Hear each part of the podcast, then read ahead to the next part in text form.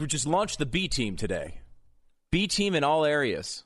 Jason for Hillary. I mean, that's really like more like C team. I mean, if mm-hmm. you really want to mm-hmm. estimate it. Mm-hmm. And then uh, Pat and Stu today for Glenn, who is who is out for uh, unfortunate reasons. Uh, he's okay, uh, but having some family uh, emergency issues. We'll get into that a little bit later on uh, today. And uh, and then you. I mean, you were like our second choice for an audience. Seconds. We really we had some other people in mind. Uh, they couldn't make it. Uh, so thank you for. for joining us today. Um, you know, but mm-hmm. you know, we're not saying you're bad. We're just saying, like, right. we'd rather have.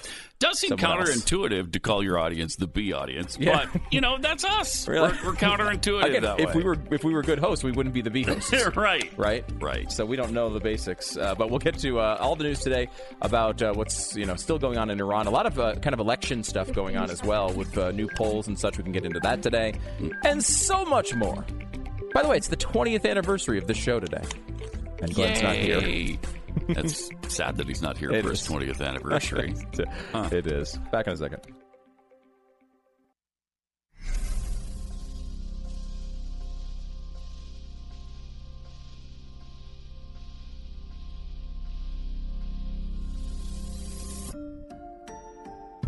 The fusion of entertainment and enlightenment.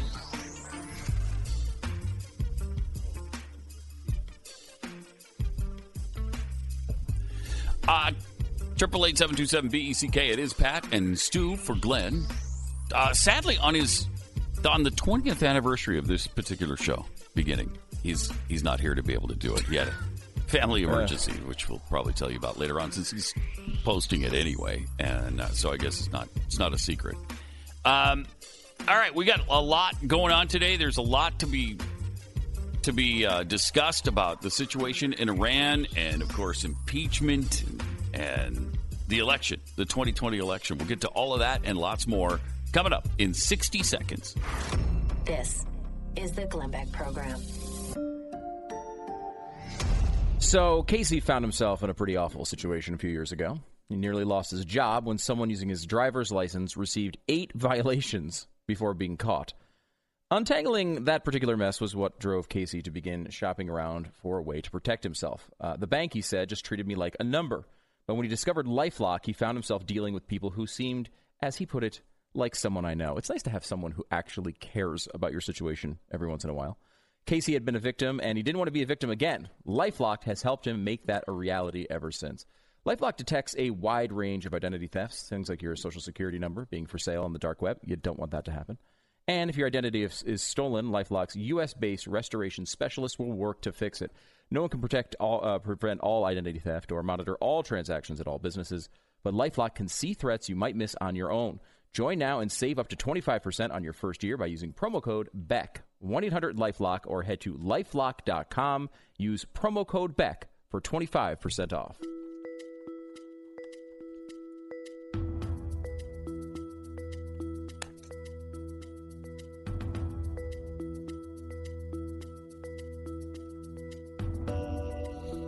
It's Pat and Stu for Glenn on the Glenn Beck Program, triple eight seven two seven B E C K.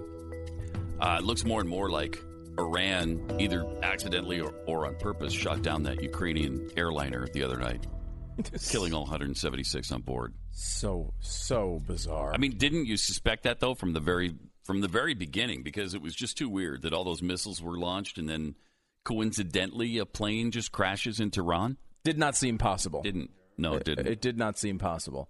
Uh, you know, if you're in the middle of a of a six to eight hour buffet binge, and then you have a, a, a terrible case of heartburn, I guess you could have had the heartburn anyway. Anyway, but it just yeah. seems really unlikely. Seems like the binge might have brought it on. Yeah, that's usually the way that works. Yeah, and of course, Iran is denying it. Uh, they they called us uh, big liars. Wow. Our pants are on fire. I think they also said pants on fire. Yeah, they said na na na na na yeah. as well in an official statement from the Ayatollah. Yeah, strange. Uh, but uh, uh, you know, one thing that's interesting about us being liars mm. uh, is the video. Mm, of, of yeah. the, uh, multiple videos from multiple different areas of missiles striking planes and then bringing them to the ground. I thought that was some pretty good evidence, but Iran saying no, no, no, not it's quite not. enough. It's incredible and really sad because uh, these people had nothing to do with what's going on. And, you know, even the U S is saying it was it was probably accidental, which nobody would ever give us the benefit of the doubt on that. If it, if it involved us and we shot down some airliner, uh, nobody would say, well, they did it accidentally. Uh, but that's actually what, what American officials are saying. That's what President Trump is saying about Iran. And actually, that seems to be the intelligence from all over the world. Canada, yeah. Europe, um, everybody seems to agree that this was a missile and likely was a mistake. Now, you never know with these things because a mistake, it could be a mistake essentially from the regime in that they didn't intend to shoot down a plane, but some person who, you know, was on the, they have a ring of, of anti-aircraft weaponry around uh, the city. And mm-hmm. one person deciding this was either a threat or screw these people, I'm taking that thing down. That could, all, that that's in a way intentional, right? They're trying mm-hmm. to do it. Doesn't necessarily mean that it was a, the position of the, of the country. Right. Maybe the, or maybe they confused the airline with somebody else. Yeah. Maybe they thought it was American. Who knows? Who knows? Uh, but I'm sure eventually over time we'll we'll get that figured out. That's but it's not surprising because Iran apparently was in possession of the black box from the plane, one of them, and they wouldn't they wouldn't turn it over. So there must be a reason for that. I mean, it's, you know, well, well, first of all, they wouldn't turn over the black box. Second of all, uh, I believe it was A B C got footage of the crash area the day after the crash. Nothing there. Now, that's not how you investigate an airpl- uh, an aircraft, uh, you know, barreling into the ground and exploding. You, the pieces are there. Every, you know, you know how meticulous they are with these things. Mm-hmm. They'll sit there and they'll investigate that for months. They'll look at every single piece. They'll catalog it all. Uh, instead, they're just like, uh, bulldoze that field over there, and uh, hopefully no one notices. Jeez. I mean, it's it's blatantly obvious that yeah, this, this happened, but, you know. What do you expect, right? I, no one expects anything more out of Iran. I, I, I expect, I thought, a little bit more out of U S officials who are running to their uh, social media accounts to try to tweet how Trump was responsible for Iran shooting down a plane. Because, you know, he he yeah. started this chaotic time, Pat. And you can't expect a country to not fire against, you know, commercial airlines. Crazy. When when uh, it's a chaotic time. That's obviously Trump's fault. And by the way, we should all remember that Trump was responding. The, the take, taking this guy out right. was not a was not a first move by the United States. Iran was shooting was, was had just killed a U S citizen. Uh, they were uh, in the middle of these protests that were arranged by this particular guy, Soleimani. And uh, there are reports of potentially a an imminent threat against uh, U S positions designed by this guy who now, sadly, is not around to tell us about it. So this was not a first strike by the U S. This is this is a strike that uh, was in, um, you know, both defensive and uh, in response to an attack by Iran. Mm-hmm. And we're sick of it. We, we we made this. We've decided to do something here. And sometimes doing something makes people nervous, but we've decided to say, you know what? We're no longer going to play this game where we act like your proxies are not you. We're no longer going to say, you know what? It's it's oh gosh, those those militia groups. Let's pretend as if we don't know they were directed by Iran. Let's pretend. And let's pretend the I E Ds didn't come from Iran. Yeah. Let's just step back and just forget pretend because that's really been our position for, for forever. Yeah. Yeah. All through the Barack Obama years, for sure, and maybe even through some of George W. Bush's years. Yeah. Uh, we just ignored it. We just let it go. I mean, we talked about a whole bunch of different things that have happened over the last, certainly uh, the last twenty years, and even the last forty years that have all come from Iran, and we've done nothing about it until now. And and now we're wrong to respond to any of it? I, it's it's crazy. It's crazy. It's it's like the Democrats are working for the Iranian uh, regime. It it I mean they, they give they spew their propaganda for them. Yeah, I mean, well, it, if at least if nothing else, it seems like trying to take Trump down is more important to them for sure it than is than a the truth mm-hmm. about this incident and right. b the danger that is Iran. I mean, they don't seem to, they seem to be much more concerned about a Republican being president than any of those things.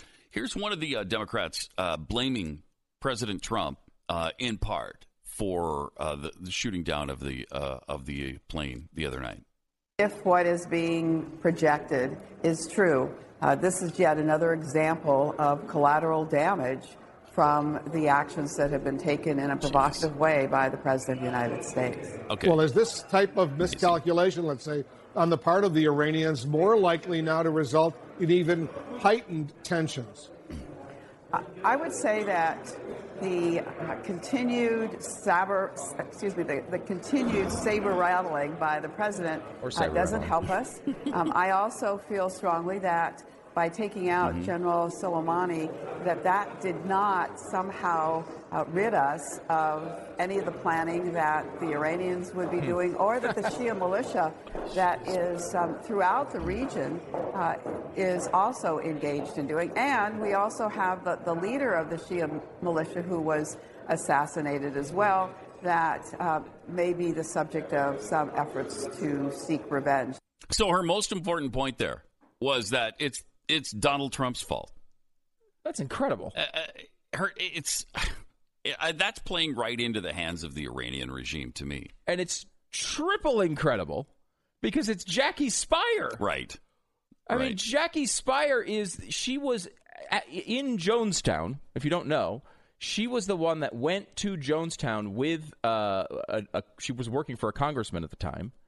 Uh, and this is where, all you know, nine hundred plus people died uh, mm-hmm. by drinking the, and the I'm going to I'm going to get this right, the Flavorade. It was not the guy who crashes through your walls oh, in a giant glass. It wasn't It was Kool-Aid. not Kool-Aid. Do you, do you oh, imagine this? Wow. All of these years they've been saying drink the drink Kool-Aid. The Kool-Aid. It was Flavorade. It wow. was a rip-off Kool-Aid thing. I didn't and even Kool-Aid know that. Kool-Aid gets the blame.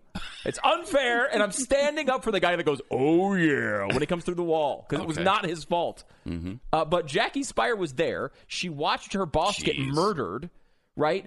And be judging by her logic here, he was responsible for the incident because he's the one that started off this chaotic situation where he went over there and visited and tried to rescue all of these people. Instead, a terrible incident happens where murderers wind up murdering a bunch of people. Is that Jackie's fault? Because I've never considered it her fault. I've never considered it her boss's fault. It's not. It's the fault of the people who who actually do the things. This is such a difficult mm-hmm. thing for America to, to wrap their arms around these days when it comes down to a shooting, or it comes down to a situation like this. We have to find somebody else that fits into our worldview to blame instead. Like, oh, it's guns, it's gun manufacturers, it's it's this, it's this.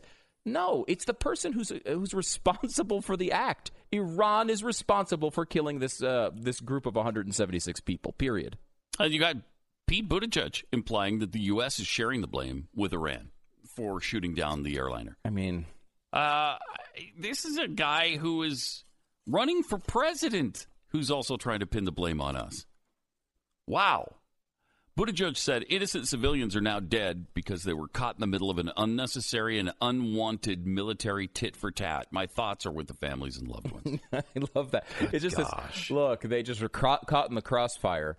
What, what, no, they shot down an airliner. Yeah, right. That is different than being caught in the crossfire. It indicates that, like, oh, well, Uh, a, a missile f- flying towards something else happened to hit uh, something in between. Case. That's we not weren't the, shooting yeah. at anybody at the time. There was no crossfire. No. There was only fire. There was only fire. No, it was coming from Iran. Which has, by the way, been the situation this entire time.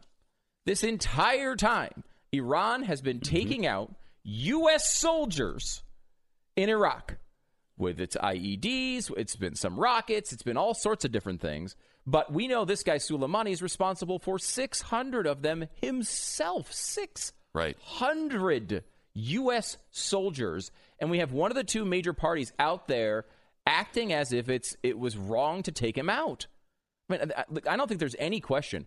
What, is it morally justifiable, what we did with Soleimani? Yes. Is it legally justifiable? Absolutely yes. The only question was, and I think some people had, there's a, you know, a very small slice of America who actually just had honest questions, was like, crap, is this going to blow up into something that we don't want to deal with? Mm-hmm. And that's a legitimate question, and one I'm sure Donald Trump seriously considered before deciding to pull the trigger on this. You know, that is a big part of it. Even when it is morally justifiable and legally justifiable, do you want to deal with the blowback? The decision of Donald Trump for the past two years and Barack Obama for eight years before that and George W. Bush before that was no, right? Like, we don't want to, yeah. we don't want to make that, we don't want to deal with that pushback. So let's all pretend as if these things aren't happening and try to just minimize them. Um, and Trump has changed that calculus, and it's changed the calculus for Iran. That doesn't mean that some of these groups might still do crazy things. But now you have to realize if you're Iran, it's your job to keep these groups in line. Because if they do things uh, without uh, your knowledge even, we're going to think it's you. And that, that message being communicated to Iran pretty with a big exclamation point in the form of an explosion, uh-huh. I think is pretty effective. It, very. And it was obviously proxies that they were using at the embassy uh, mm-hmm. that precipitated this attack on uh, Soleimani. So, yeah, we have sent a really strong message that even if this is your proxies, we're coming after you for it. Uh, that's a powerful statement. And they, we've said for years that people in the Middle East respond to strength. They don't respond well to weakness. They think that's the green light for them to go ahead and attack you even more. Mm-hmm. But now they've seen strength, and I think that's going to act as a deterrent. I think it's pretty obvious that, you know, with the lobbing the fifteen missiles into U S air bases that really hit nothing, um, that's uh, that shows you that they're taking this pretty seriously, and they understand some of the ramifications for this. triple eight, seven two seven, B E C K. It's Pat and Stu for Glenn.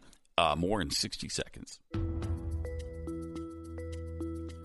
All right, they say you don't want to talk about religion, you don't want to talk about politics. Well, like seven thousand steps below that on the list of desirable conversations is E D. You don't want to have any conversations about that. But with Roman, it's now easy to talk about it with a real doctor who can prescribe real medication. With Roman, you can get free online evaluation and ongoing care for E D, all from the comfort and privacy of your home. The doctor will work with you to find the best treatment plan, and if they're like, oh, I think medication is a good idea here, they're going to ship that medication to you for free with two-day shipping. You don't have to go visit, see anybody. Uh, the whole process is straightforward, simple, and discreet. To get started, go to GetRoman.com slash Beck and complete an online visit. E D used to be tough to tackle, but that was before Roman came on the scene. Just complete an online visit today and connect with a doctor, and they'll take care of it for you. Go to GetRoman.com slash Beck. GetRoman.com slash Beck. Get a free online visit and free two-day shipping. It's GetRoman.com slash Beck for free to get started. GetRoman.com slash Beck. Break for ten seconds. Station I D.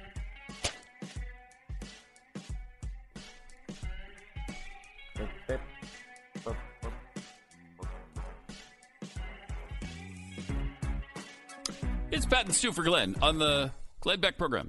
triple eight, seven two seven, B E C K. Sadly, he's not here today, which is his twentieth anniversary of this particular show. Remarkable. Yeah. You know, uh, yeah. twenty yeah, so this is twenty years ago today, the Glenn Beck program debuted on nine seventy W F L A, the mothership in Tampa, Florida, and uh, started a now twenty-year run. Uh, it was, a, it was, you know, I guess it was right after we signed our syndication deal to, to go syndicate, to get syndicated in uh, August of two thousand one. You may notice that date had some significance uh, with world events. Uh, just a few mm-hmm. weeks after we signed that contract, uh, they nine eleven happened and they moved up the launch. It was supposed to launch in January two thousand two. Right. And they moved up the launch uh, to uh, September. I want to say we launched September fourteenth or fifteenth. They, I mean, they threw the whole network together. It was together. Right after nine eleven. Yeah, right I after nine eleven, yeah. Mm-hmm. Um, so that was the first national show. But this show started at nine seventy W F L A. Glenn, if you don't know his history, came from, I mean, he did t- uh, music radio. Uh, for and you know, the, mm-hmm. the best moments of that happened with uh, one Pat Gray. Uh, and, you know, and Glenn basically failed on his own. But when he was with Pat, things went really well. and uh, mm-hmm. and he was doing music radio. When I met him, now a little over twenty years ago, I mean, he was basically, I mean, he was showing up, barely showing up on time. And look, twenty years later, here he is, not here. Uh, but he was barely showing up on time to start the show. He oh, was, he was so disinterested, oh, so disinterested in doing music radio. Mm-hmm. He couldn't care less. He didn't care. But there's, a song would end, mm-hmm. and he would say, uh, there's, uh, uh, that song by what's-his-face. Uh, okay, so... And, legitimately that bad. We move on to something else. It was legitimately... He was that disinterested in I, it. I remember starting with him, because I started interning for Glenn, like, a, you know, a little bit before... He, I mean, he was in the he was in the midst of not caring about radio, but he was he wasn't into talk radio. Uh, hadn't done any real shows as far as that had, you know, when it comes to news and politics, hadn't even started that really yet. And he's doing a music show, and he decided to tell me that he's like, I've got a great idea for the show. I'm like, you know, he hadn't shown any interest in the show at all, so it was kind of interesting to see him have this great idea. His idea was that we should do a flashback every day to start the show.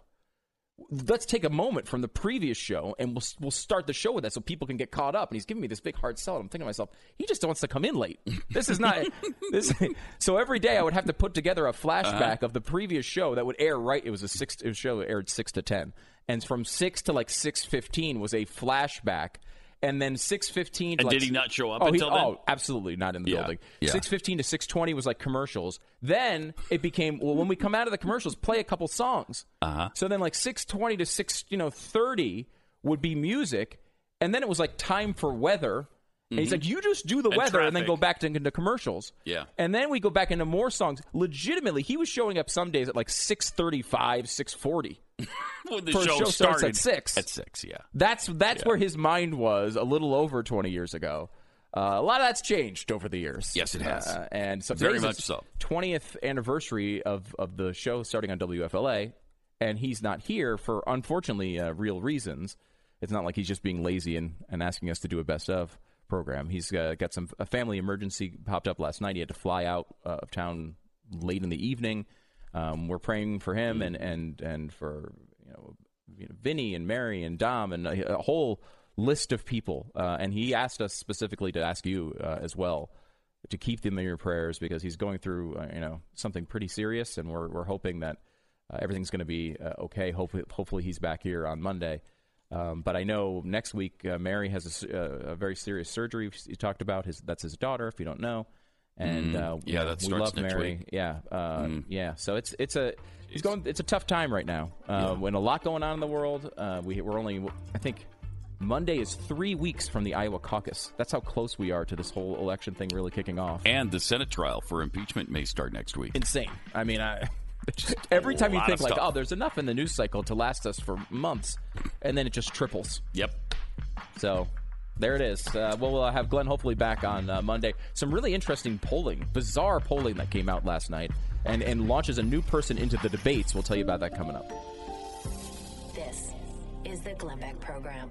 American Financing Corporation, N M L S one eight two three three four, w w w dot n m l s consumer access dot org. The poets say that home is where the heart is, and that's true.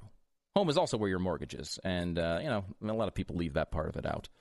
But while we're on the subject, how is your mortgage going right now? You paying that thing off? Are you paying a little bit too much? Are you paying more than you'd like to? Are you looking to refinance and maybe get down to a more reasonable rate because this is a great time to do it?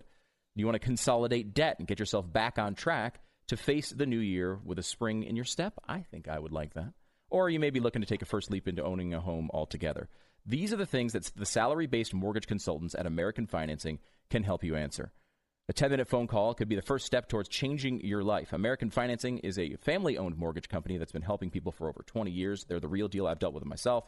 And they frequently save their customers up to one thousand dollars a month, sometimes more. They have an A-plus with the Better Business Bureau and over four thousand Google reviews. Don't wait. Give them a call today. American Financing, eight hundred nine oh six two four four oh, eight hundred nine oh six two four four oh, or american financing dot net. It's american financing dot net. Glenn, Mark Levin, Stephen Crowder, and me, Pat Gray, all in one location. Use the promo code Glenn for ten dollars off at blazetv.com slash Glenn.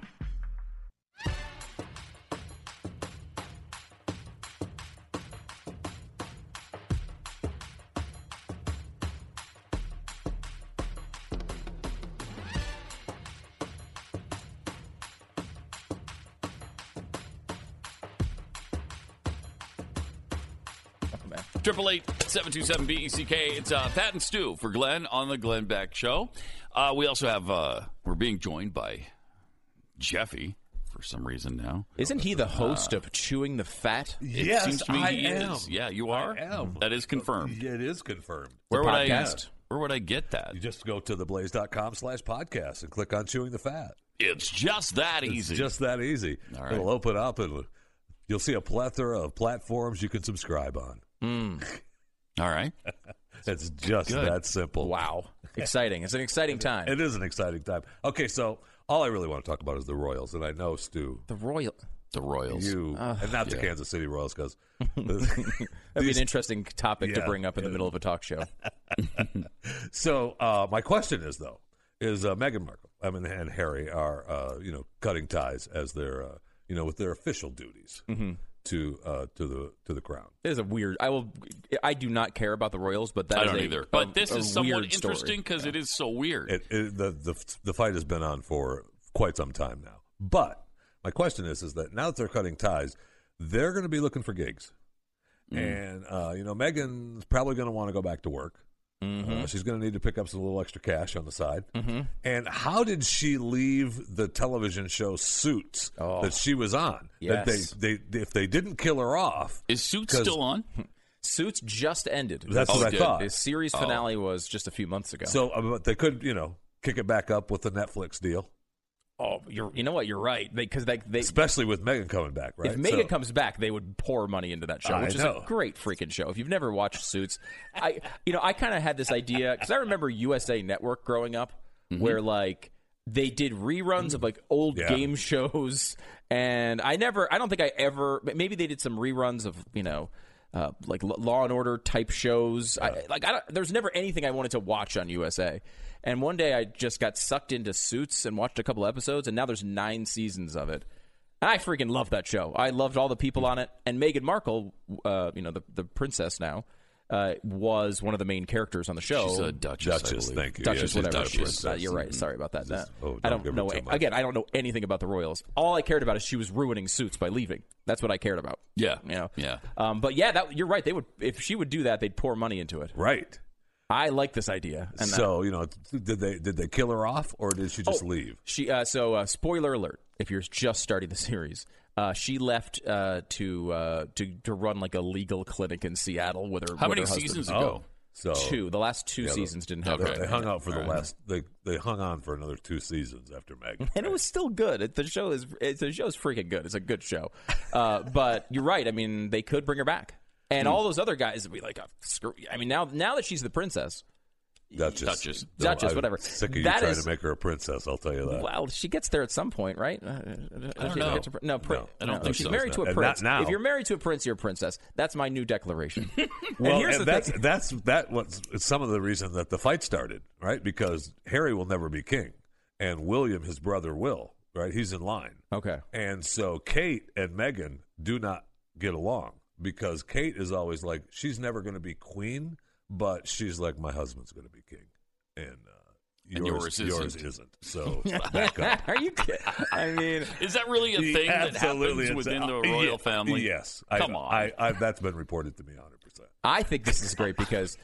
You know, I love that England's still living, living this fairy tale. It's just great. And it's... I love that we're just still... I believe this is an extension of the Revolutionary War. Uh-huh. In that we're like, you know what? We never finished off that whole monarchy thing. That was our only mistake in the Revolutionary War. Mm-hmm. We let them maintain yeah, their did. monarchy. and now... Them... Meghan's doing it. And now we're like, you know what? We're sending over a spy. Uh-huh. She's going to marry into the family and blow the whole thing up. And not not in a in an explosion way, but in a uh, we're ripping the, the, the royal family and, apart and way. She has done that, for sure. She has most definitely done that. I love all the. It's funny. It's like all the suspicions of like the British. Like I don't know. She's there. He's marrying an American. Like this is. Well, I guess it's okay. Now, like two months in, you find out. No, no, you're totally screwed. We're we're messing this whole thing up. Yeah, it was too much for her, and that's why today you have to deal with Megxit. Oh, and so man. I mean, just. Um, by the way, on this front, which is this is hilarious. We just spent you know, four minutes talking about. About the royal family. Oh, we could keep going. When yesterday, Brexit finally passes. Yesterday. Was it even mentioned? Oh, probably not. Oh, no. I, like, it is so hilarious. This was the only thing anyone talked about for I how know. many years. It fi- We had the election. The Boris, Boris Johnson does well in it. Yesterday, the thing just sails through easily. No, no big deal. Brexit finally going to happen. End of the month. Excellent. After all this time, all this Harry and back Meghan and forth. That's true. Harry and Meghan leaving. Nobody cares about it. It's amazing. The, the, it is. It's incredible. Like someone was brought up to me the other day, like, oh, you know, uh, this this impeachment thing. You know, Nancy Pelosi was going to she's going to bring over the articles of impeachment to the Senate. I was like, that seems like that was like nineteen eighty-five. I know. Like, it what? Sure the does. Impeachment? Well, they were like sixteen news cycles past the impeachment. Yeah. It sure does. Could could Nancy Pelosi have choked this process any any any, no, any she, more dramatic no. fashion? She lost this thing big, big time. Yeah, horrible she job lost by her. Big. She, this is. I mean, everyone kind of knows that she's. This is her last time as speaker anyway, likely, because she was going to get voted out, or at least had a possibility of being voted out, yeah, and sort of made a deal yeah. of like, this is my last one. Just like, I'll do this last one, and then we'll turn it over to somebody else. After this, how can she be? I mean, she can't even go for this again, right? I mean, this is this this is a, an immense failure of leadership. Mm-hmm. If you wanted to impeach Donald Trump, they should have started it earlier on the whole Russia thing, and then this all st- this stuff would have come out probably eventually. But anyway, she didn't really want to. She, right? that she was the said whole thing. She didn't want to, but if she didn't want to, why the hell did she do it? Because she was trying to appease the the young upstarts. I mean, that's going to be her argument. Yeah, but I mean, she she didn't have to do that. Mm-mm. You know, you know what? Here's the thing. I have a mute button on Twitter. I'm very good at ignoring Alexandria Ocasio-Cortez. She should get good at it, too. Why Why do you care oh. what Alexandria Ocasio-Cortez is saying? Who cares what Ilhan Omar is saying? You do what you think is right. You're supposed to be the Speaker of the freaking House. Yeah. And so I don't I don't know if I buy that she was pushed into it by this twenty-eight-year-old. It just seems to me that she thought it was a good strategy and she'd win. And what she found out is she was wrong. Yeah. Right? This is this has been a this has been a patently a disaster. It's a disaster for them. For them. I mean, I you know, I, it is.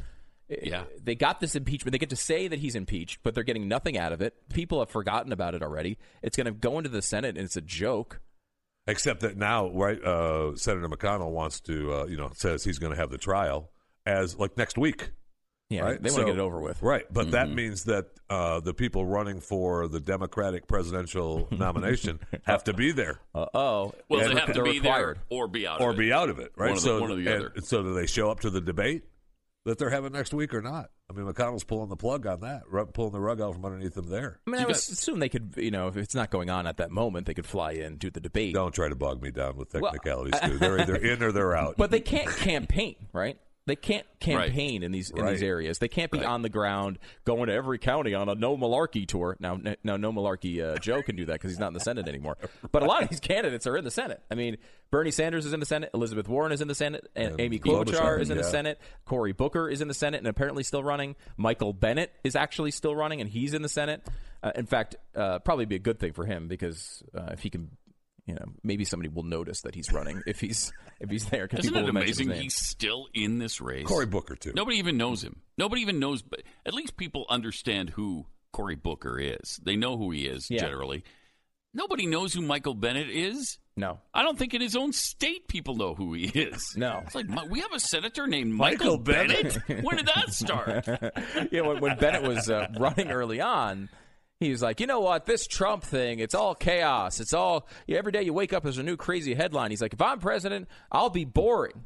I'll make sure to bore you every day. And it's like, well, you're doing a good job at that. Congratulations. I would say, that is promise kept. Yes. We should give him some credit on this. He is boring all of us to death. Uh, yes. Yes. Did you see that Bloomberg's up to uh, third in at least one national poll? I think he was... He was tied for third I mean, money, at eleven percent. Money could buy a little bit. I mean, the money he's spending is apparently making some inroads for him. yeah. And he's spending a lot of it. He's spending yeah. a lot of money. I mean, you can't even – I mean, I personally can't click on anything YouTube without seeing a Michael Bloomberg. It's video. Incredible. He, I mean, it really, he really is everywhere. Yeah. Um, I was in uh, over vacation in Nevada for a couple of days, and they uh, everywhere there is Tom Steyer ads. Uh, I've the seen other a lot billionaire, of those, too. Yeah. He's running a lot of yeah. them. The, Tom Steyer uh, had – He's made so everyone expected him to miss this debate. He was down to the last minute, needed two qualifying polls, and the way those things work is you have to have, um, you know, I think it's I can't remember exactly what it is right now. I think it's six percent nationally or four percent in an early state poll, and you have to have a certain number of polls. He needed two more as of last night. Got them both last night. Oh, uh, nice. In sort of remarkable wow. fashion. Are they going to allow it? Uh, they are going to allow it. So it's a qualifying poll from wow. uh, Fox News, and the amazing part about it was Nevada and South Carolina, Steyer finished in double digits in both states. One of them, I think it was South Carolina, at fifteen percent. Tom Steyer? Tom Steyer, Steyer? Who is legitimately what? the least interesting person in America. Oh, he is the, he's awful. He is so boring. It boring is impossible to stay awake when he's speaking. It's impossible. Well, wow. I mean, the only difference from him wow. and Michael Bennett is that he's got the cash. Yeah. Uh, yeah, uh, well, mm-hmm. yeah, I mean, uh, Bennett is much more conservative, I will say, than Steyer. Steyer's, Steyer is uh, Elizabeth Warren, Bernie Sanders. He's in that yeah, camp. In is. fact, he started an organization to impeach Donald Trump in October of twenty seventeen. seventeen. Jeez. Wow. Uh, so he's he's been on this he's bandwagon for a long runner, time. Yeah. He's like, I don't really have anything here, but I'd like to impeach him because he just, he's really, I don't like I don't him. like him. So listen to this poll. This is South Carolina, Fox News. And by the way, you know, Fox News gets criticism from the left, of course, but they're a very well-respected uh, polling outfit. Like, they're, they're they're one of the highest-ranked pollsters there are, are across the board. Mm. Uh, in South Carolina, Joe Biden, still with a hefty lead, thirty-six percent. Tom Steyer wow. in second at fifteen percent. In Bern- South Carolina? In South Carolina. Then wow. Bernie Sanders, fourteen, Warren, ten, Buttigieg at four. And again, the Buttigieg thing is interesting because, I mean, this guy. He can't get any minority support at all. African Americans do not like, like the him. Pete Buttigieg. Yeah. They are not fans. Uh, he gets zero percent in a lot of these polls from African Americans. Um, then uh, hmm. the other one was Nevada. And the Joe Biden had thirty some percent uh, in the in the, in the thirty-six. Yeah, I mean, thirty-six. That's, mm-hmm. that's amazing. And he does very well with African American voters, and he's been dominating South Carolina the entire time. So this, and the only issue with Biden, as far as this campaign goes, is you start off with uh, two super white states with Iowa and New Hampshire. Right. Then you have Nevada third. You don't get to a really strong Biden state until fourth. So if he loses, which is very plausible, he doesn't win any mm-hmm. of the first three states. It could be complicated. Here's the Nevada poll, though. Biden at twenty-three. He's leading in Nevada here. Sanders at seventeen. Steyer and Warren tied at twelve. Now, most people across the country don't even know who Tom Steyer is. Bloomberg, you might know who he is. Yeah. Um, but well, here's the here's the dramatic part about it is Steyer has spent something in the neighborhood of eighty million dollars uh, so far. He's been running, and almost all of it spent on early state uh, po- uh, advertising. So the people in those early states know who this guy is. They're sick of his face. Okay, yeah. That's the feeling on Tom Steyer. But he's doing, you know, he, you know, again, money can get you.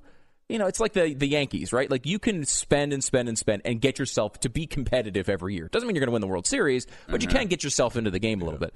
And that's what Steyer's done. Bloomberg has already way outspent Steyer. He's only been in the race oh, yeah. for a few weeks as compared to Steyer, who's been in for you know several months. Uh, Steyer spent something like eighty million dollars, and, and and Bloomberg's already up well over one hundred fifty million dollars. Yeah, he's and, about doubled him. Yeah, and he's going to be, by the time Super Tuesday happens, and, and this is the interesting part about uh, Bloomberg, he's going to probably spend a quarter of a billion dollars on this, and he's running almost unopposed because he's only advertising in Super Tuesday states when none of the other candidates are doing much of anything there. So wow. it, it's a fascinating, it's going to yeah, be a fascinating is. experiment to see if he can actually make a dent. Seven two uh triple eight seven two seven B E C K. More coming up. Again, chewing the fat with Jeff Fisher. Thank you. You get it wherever you get your podcast. Not that long ago, when getting cheap cell phone service also meant getting lower quality. Remember those days? For the longest time, you're stuck paying whatever the big companies charged, knowing all the while that some of your bill was going to support left-wing causes, abortion, op- open borders, a lot of anti-gun stuff. All this stuff that feels good for these companies to say, we've donated to this cause, the Flowery Children's Foundation, which winds up, winds up being some anti-Second Amendment thing. Well, it doesn't have to be that way anymore. All carriers use one of the same four towers. They're all on the same towers anyway. So companies like Patriot Mobile are able to afford uh, to give you the same coverage as A T and T or Verizon, but they can do it without donating your money to leftist causes. They actually donate to conservative causes that you believe in, religious liberty, life, and the Second Amendment, and they can do it a lot cheaper, too. Starting at only twenty-five bucks, their plans come with unlimited talk and text, and they have reliable nationwide service with no hidden fees. Go to patriotmobile.com slash Beck, and when you use the offer code Beck, you're going to get a free month of service when you open a new line. Uh, you also uh, call their U S-based customer service team at eight seven seven, three six seven, seven five two four. Vote with your dollars. Support companies fighting with your side of the argument. Save money. PatriotMobile.com slash Beck or the number eight seven seven, three six seven, seven five two four. It's eight seven seven, three six seven, seven five two four for Patriot Mobile. listening to Glenn Beck.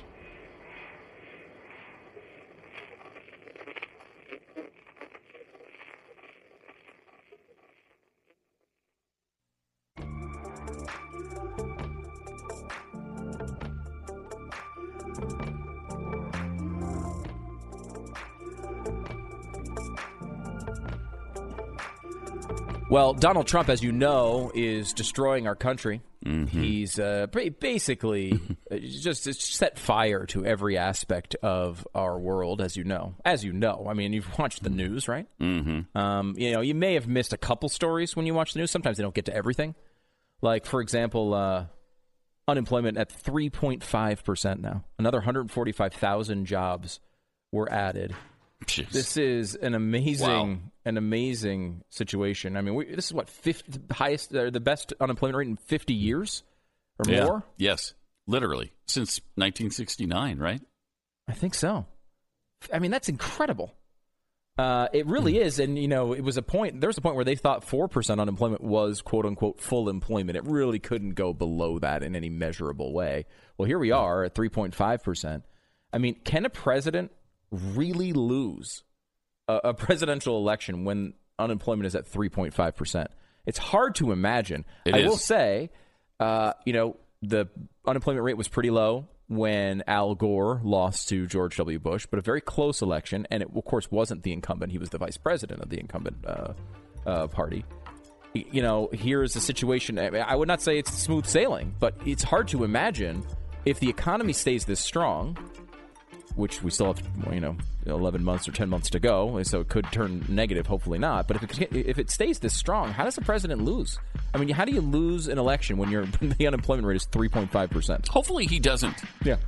I mean, I just can't. You know, how do you make the argument that we need to change everything up when you're Bernie Sanders or Elizabeth Warren in this situation? It's bizarre. Yeah.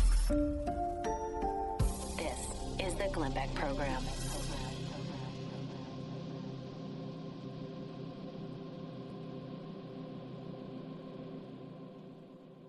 Yes, B team is in today. Uh, although I guess as, I mean Bill O'Reilly's the A team, right? Bill O'Reilly's coming up Absolutely. here in just a moment. Mm-hmm. Very excited about that. Get his uh, take on what happened in Iran. Uh, you know what's going on with the elections. Also, we have a, a little situation uh, where we've seen. He's got a column out about kind of the uh, the P C culture and taking everybody down and the the woke nonsense we're dealing with. We'll get into that as well. Triple eight seven twenty seven Beck is the phone number. Uh, it's Glenn Beck's twentieth anniversary program. twenty-eight years since this show launched on nine seventy W F L A back in the day. forty-five seconds. And then here we are. Glenn's not here today. Uh, but he uh, has a family emergency going on. Would ask yeah. for your prayers today. Uh, hopefully everything is going to be okay. We'll uh, keep you updated. We're hoping he's back Monday, but we don't really know at this point. Um, so we'll get uh, get into that uh, coming up as well. As uh, there's a lot of, st- I mean, there's there's one really crazy story from Washington that we need to get into. It's one of the strangest stories I've ever read in my entire life. We'll get into that and some Ilhan Omar updates as well here in the Glenn Beck Program. Back in just a second with Bill O'Reilly.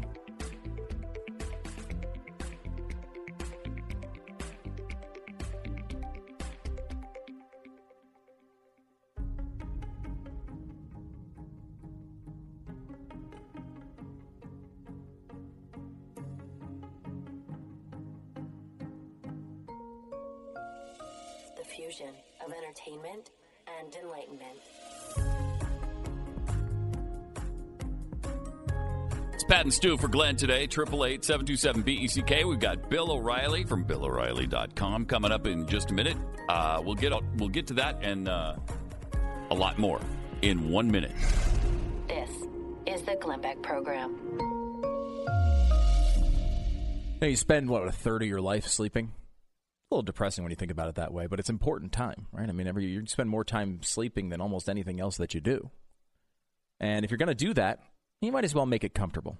That's why uh, my pillow is fantastic. I sleep on the the, the Giza uh, sheets that they have. Uh, we we use, and they're really really comfortable.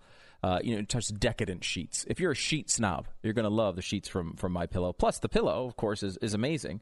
Um, You know, Glenn initially had a pillow, and he's like, I don't know if I'm a huge fan of this, and and met up with Mike Lindell, And Michael's like, well, you got the wrong pillow. You need this kind of pillow. And, you know, Glenn's got a head that's, you know, weighs like one hundred fifty pounds. So you need to have a specific type of pillow to, to support that. Uh, and MyPillow has it. Uh, and you've helped Mike uh, build MyPillow into the incredible company it is today. And he's giving back. Uh, these great sheets are made from the world's best cotton, Giza cotton.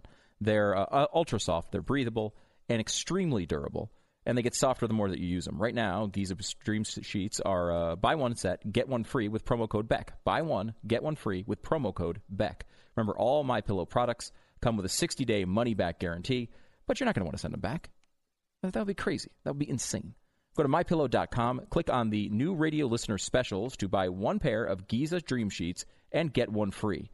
There are also deep discounts on all other MyPillow products as well. Use the promo code Beck or call eight hundred nine six six three one one seven for these great radio specials. And thank you from Mike Lindell.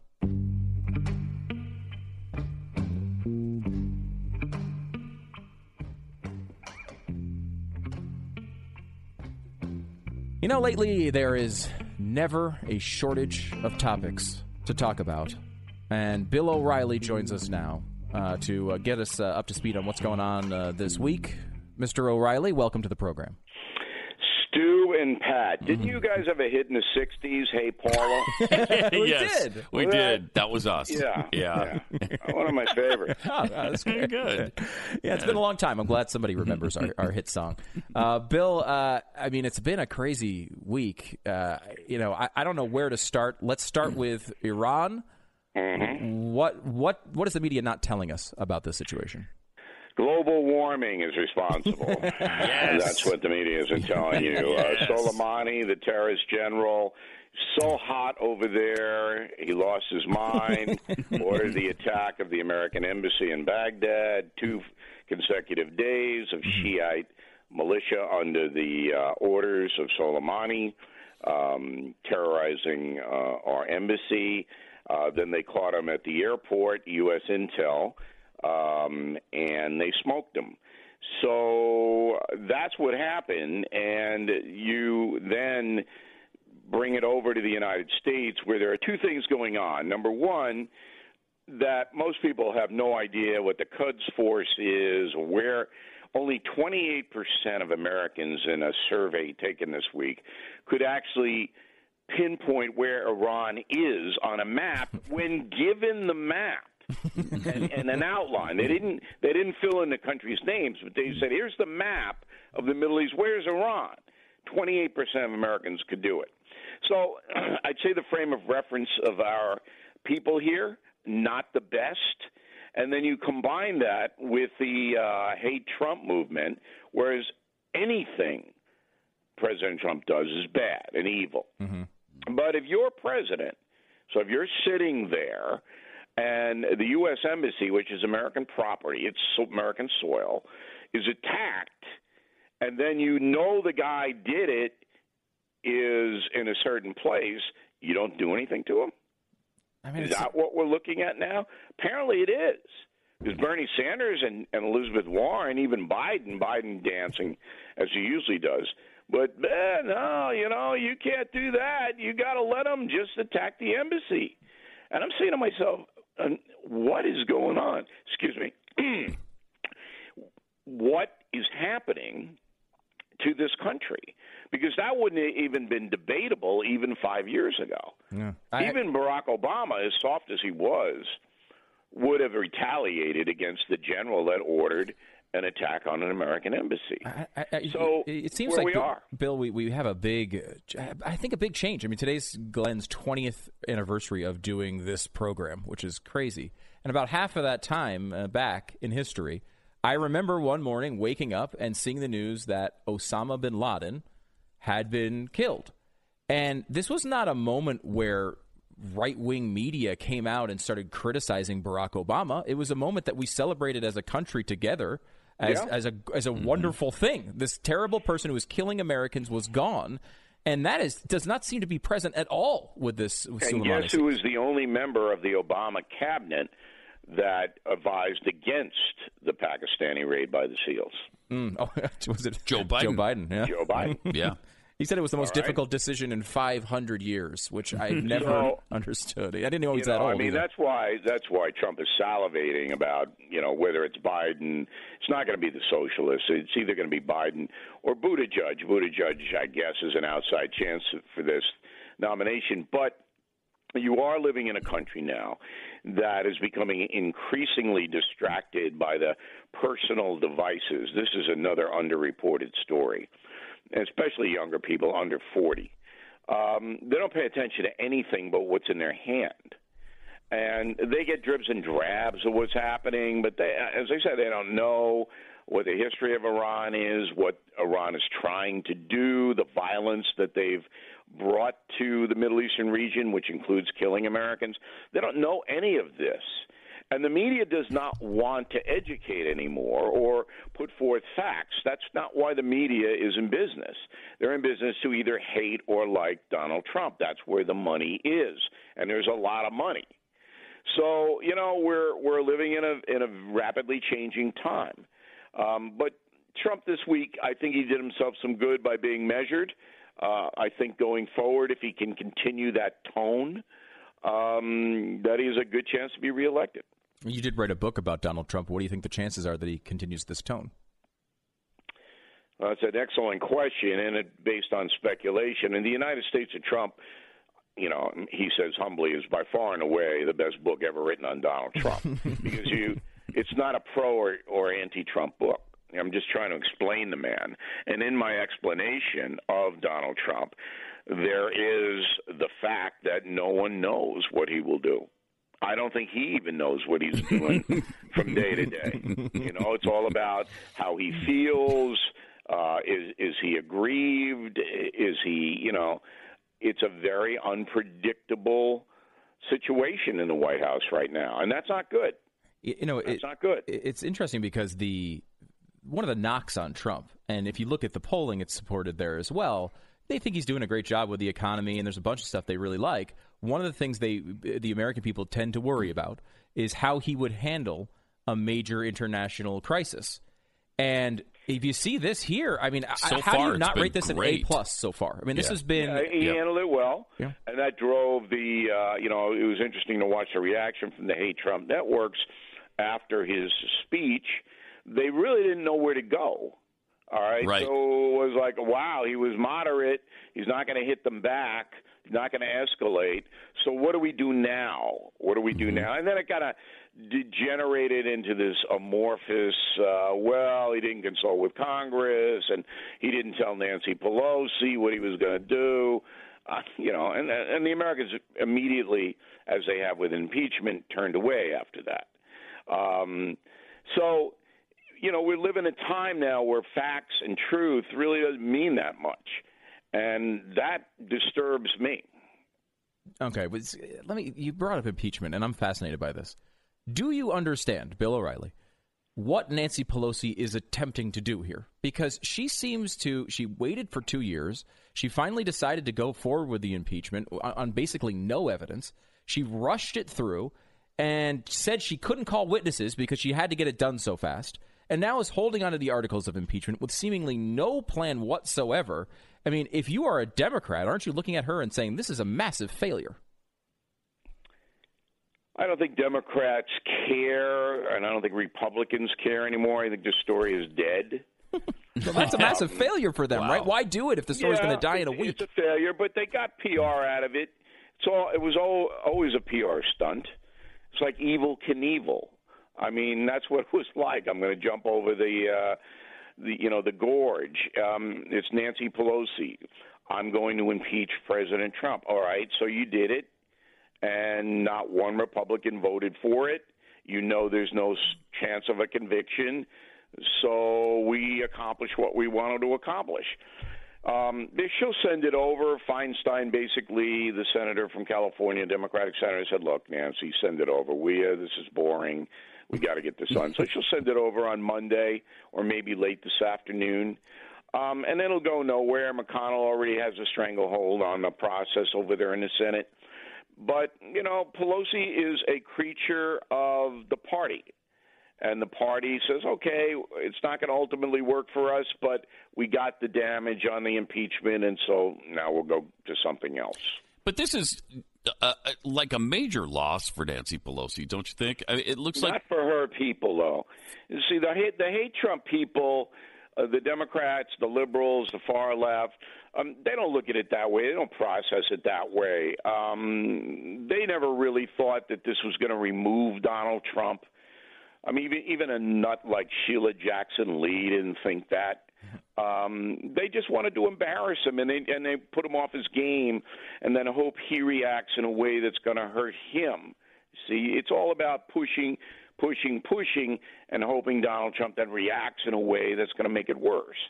So that's what it was all about. It does seem like the, like the president has some momentum, though, now, doesn't it? Because he's he's handled this situation with Iran really well. And and now it looks like he's going to win on this impeachment situation too. That she she is now even acquiescing and saying, yeah, okay, I'm gonna I'm gonna send the articles to the Senate soon. So it seems to me that after the Senate trial, he's going to have quite a bit of momentum heading into uh, springtime. I think his poll numbers will go up a little bit um, to the mid forties, maybe upper forties. Um, but the real momentum Donald Trump has is in the disintegration of his opposition. Mm-hmm. So it's not Americans that, yeah, okay, Iran, now what's new? So that's gone now. Maybe it'll come back because the remember, the Mullahs don't want him reelected. So they could start trouble at any time to interfere in our process here. And I expect that to happen. Um, but that story's gone now. Impeachment will be gone in two weeks. But the, the lack of a real viable candidate to take on Donald Trump is what gives the president momentum. Because all of these people, I mean, they haven't distinguished themselves, and they're weak. They're all weak. And if he were facing a Michelle Obama, for example, it would be a much different story. But he knows, and the Republicans know, that they don't have anybody to put up against him right now. It's Pat and Stu for Glenn on the Glenn Beck program today. Uh, more with Bill O'Reilly from bill o'reilly dot com coming up in sixty seconds. Well, we're talking politics today, but you don't want to necessarily do that in polite company, but like, yeah, way down below the list of desirable conversations, you will find E D. No one wants to talk about E D. You should talk about that with a doctor. Well, with Roman, you can do that, and it's easy. Uh, it's easy to talk about it with Roman. Uh, go to get uh, in touch with a real doctor who can prescribe real medication. With Roman, you can get free online evaluation and ongoing care for E D from the comfort and privacy of your home. Doctor will work with you to find the best treatment plan, and if they think, you know, medication's the way to go, well, Roman can ship it to you with free two-day shipping. It's discreet. You don't have to go pick it up from anybody. Nice and easy. Whole process is straightforward, simple, and discreet. To get started, go to getroman.com slash Beck, getroman.com slash Beck, and complete an online visit. E D used to be tough to tackle, but that was before Roman came on the scene. You can complete an online visit today and connect with a doctor to take care of it. Go to getroman.com slash Beck and get a free online visit and free two-day shipping. It's getroman.com slash Beck for a free visit to get started. Getroman.com slash Beck. Ten seconds, station I D.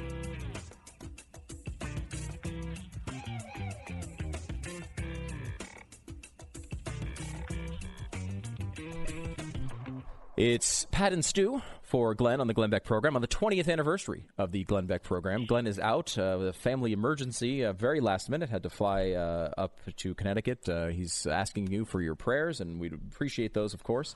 Bill O'Reilly is joining us, and we were talking a little bit about the sort of politics around the election. And it kind of struck me today as I'm looking at the news. Here's unemployment bill at three point five percent, the lowest in, you know, fifty years. Can a president lose a presidential election with economic numbers like this? Yeah, he can lose if he makes mistakes, um, because we're living in an age now where not everyone is doing well. I mean, you've got um, a lot of people in America who don't have the education or the skill set to rise above a certain level, but they want the same amount of things that the affluent have. Mm-hmm. And and that's the gulf, all right? So you, you don't have, you're not primed to make a lot of money because you're not well educated and you really didn't learn how to do anything um, that sets you apart in the marketplace. But you, you want the buying power of a two hundred thousand dollars a year salary. And now those are the people that are that are disaffected, that, that are, you know, Bernie Sanders and Elizabeth Warren are going for those people. So you're it's all stacked against you. It's not your fault you didn't pay attention in school or mm-hmm. take the time to learn how to fix something. No, no. It's the government's fault, so elect us and we'll give you all this stuff. That's what it is. So those people are always going to be there, um, no matter how good the economy is. But, you know, Donald Trump goes in with some pretty um, firm successes, and if he can capitalize on them, um, he'll win. You mentioned uh, you thought Bill, o, uh, excuse me, uh, Joe Biden was the front runner, and really only Buttigieg with another uh, no, another really small possibility. You don't think any of these socialists are a real threat? No, no, no. Because the uh, minority community, uh, which is the lifeblood of the Democratic Party now, mm-hmm. they're not going to vote for socialists. Hispanic Americans are not are not. They know what happened in Cuba. They know what happened in Venezuela. They know what's going on in South and Central America. They're not going to vote for socialists. So you take them right out, all right? Now, they may not vote for Trump, but they're just not going to show up. African Americans, a little bit harder to read that, um, but I don't see any enthusiasm in any African American precincts for socialism. None. I mean, uh, Jay-Z, is he a socialist? Is Beyonce a socialist? And I, and you laugh, but these are the most important people in the African-American culture, Jay-Z and Beyonce and Oprah, all right? They're the most important people. Are they socialists? So you, they have no traction, Warren and Buttigieg and, uh, and uh, Sanders, in the minority communities, none. It's, they win. Yeah, it's interesting, too. You bring up the pop culture, and, and one of the things that was very – one of Trump's biggest – Uh, reasons he was a television star back when he was on The Apprentice is because African-American audiences love the guy. I mean, he had yeah, great they like, ratings. Yeah, they want a pathway to achievement. I don't think minority Americans want the federal government with a boot on their neck, even if they're giving them stuff. Um, I just don't think that – I could be wrong on this. But I, I haven't seen anything that demonstrates minority voters are jazzed about socialism. So, so if the socialists in the race can't can't win, Bill, um, and I don't, I don't see Biden necess- winning this thing either. I mean, I, I see him winning the Democrat nomination, but he, I don't believe he can beat Trump. What would well, it, it depends. What though. would it take? I mean, what what would it what would the circumstances have to be for Trump to lose to Joe Biden? Well, I, I see I'm much more um, cautious because if you look at the Electoral College map, last time around, Trump won thirty states. Hillary Clinton won twenty. But the Democrats are a lock to win California, Illinois, and New York. I mean, mm-hmm. that's over one hundred electoral votes. Yeah. I mean, you're, you're yeah, starting there. Mm-hmm. Now, I believe Trump will win Texas and Florida. So, yes, you're, you're elevating there, but it's not a lock. And minority voters, African Americans in particular, will vote for Biden because of the Obama they association. Yeah. And if Barack Obama and Michelle take to the campaign trail, which they might, they don't have any use for Trump.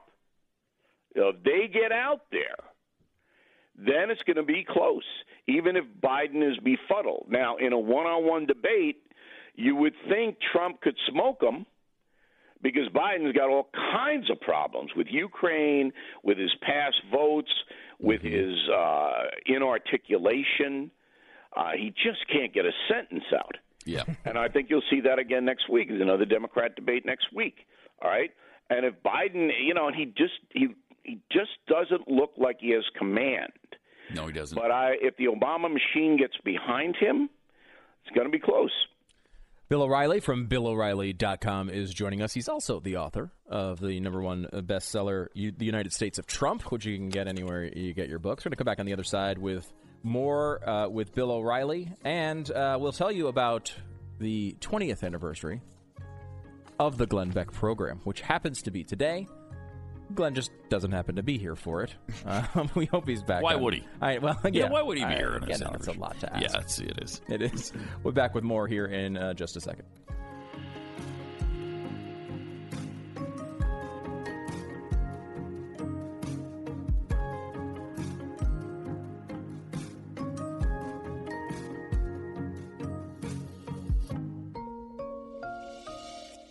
Listening to Glenn Beck. Bill is the type of runner who regularly places second or third in his age group at races.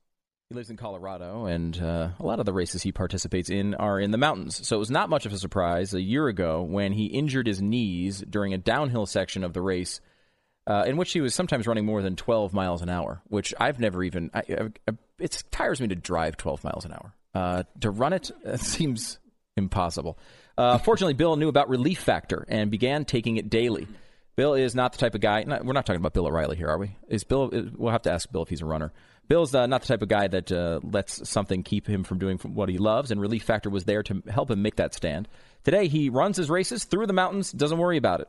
Uh, he knows about Relief Factor, and he knows how it helped him get his life back, and it can help you too. When taken properly, Relief Factor attacks the inflammation that causes much of our pain. It works for seventy percent of the people who take it, and it only costs nineteen ninety-five dollars to start with their quick start trial. I mean, you've seen how the, the difference is made in Glenn's life. He's talked about it many times. If you want a drug-free, natural way to ease your pain and get your life back, like Bill, like Glenn, go to relief factor dot com. That's relief factor dot com, relief factor dot com. And if you want to hear more from conservative voices, go to the Blaze T V, blaze t v dot com slash Glenn. Use the promo code Glenn, and you'll get ten dollars off.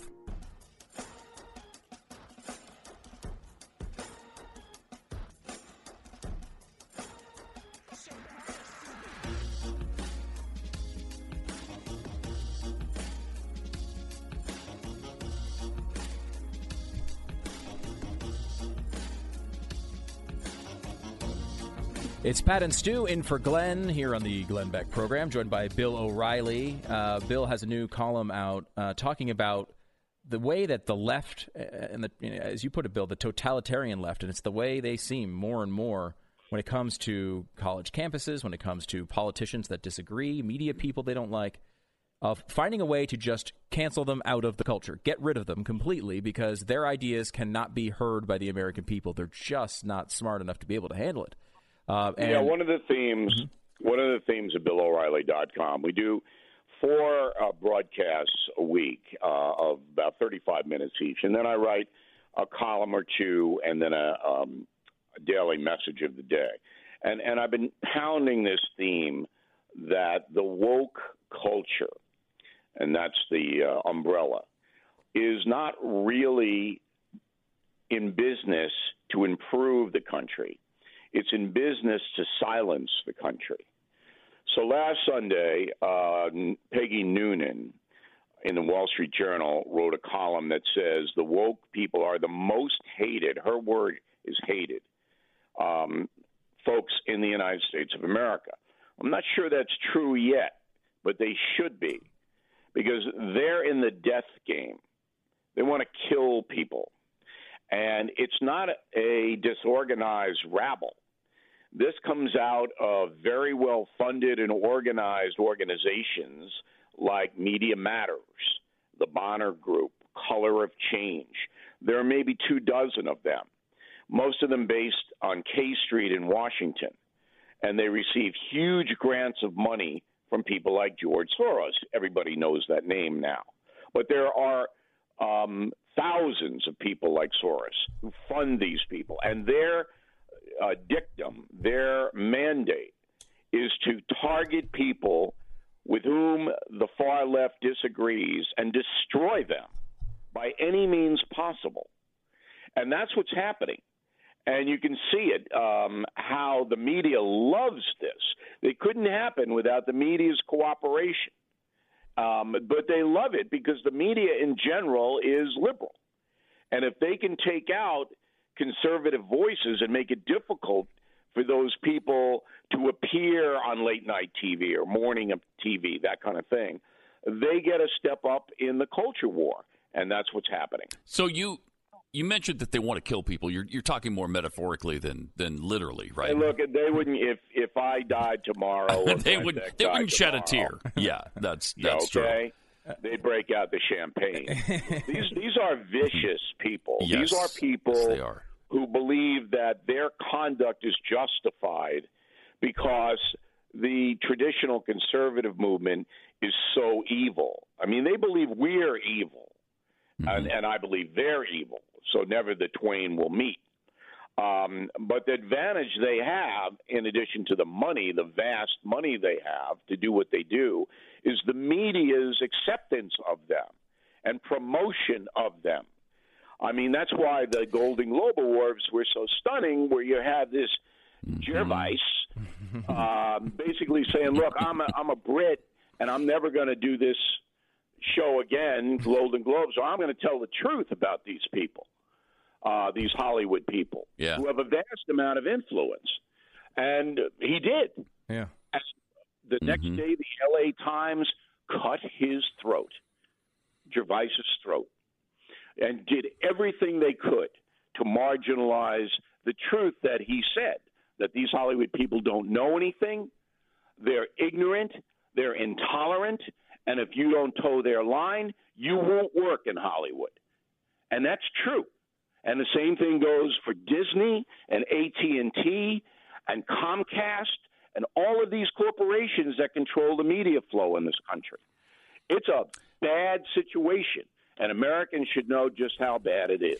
Now, I I've watched you, Bill, for twenty-five or thirty years, and I've known you for a decade. I, I don't know that I've ever heard you use the word evil before. Is that an, is that a new thing? Is that a new realization for you or a new belief structure about these people?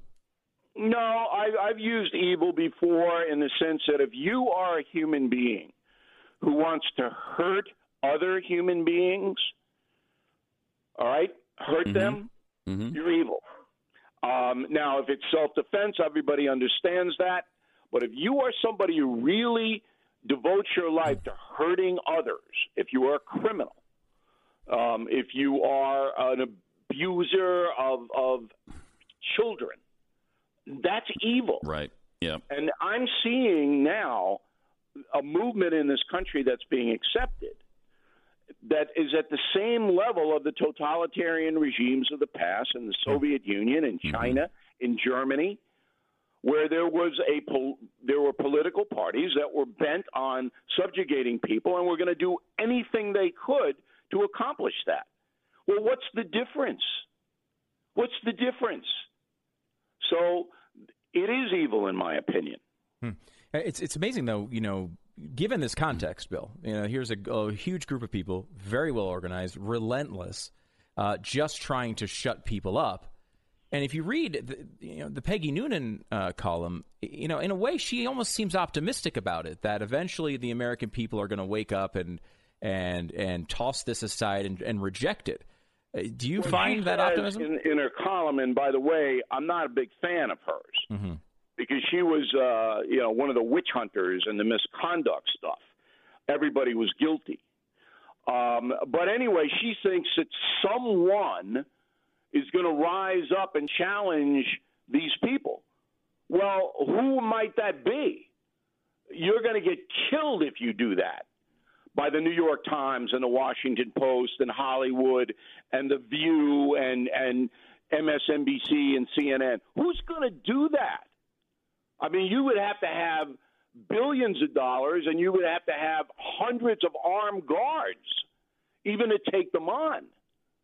I mean, that's how bad it is. Now, yes, you have a conservative media. You have people on radio and television that stick up for traditional values, but it's a hundred to one against. I mean, you're overwhelmed yeah. by the other side. And that's where that's the state we're in. So I'm not optimistic that some white knight is going to come out. I don't know how that could possibly happen. Bill, where uh, we know uh, people should go find you at bill o'reilly dot com, as you uh, oh so uh, wonderfully outlined just a moment ago. What else? Uh, what else should people be aware of? The book, is that the thing you're pushing right now? No, no. The book is uh, we did very well with the United States of Trump, um, and I appreciate you guys helping us with it. We have a new killing book out May twelfth, oh, wow. Killing Crazy Horse. the American Indian Wars, mm. uh, which is unbelievable. Um, I think people will um, enjoy that. That is the ninth killing book, seventeen million copies of my history books in print.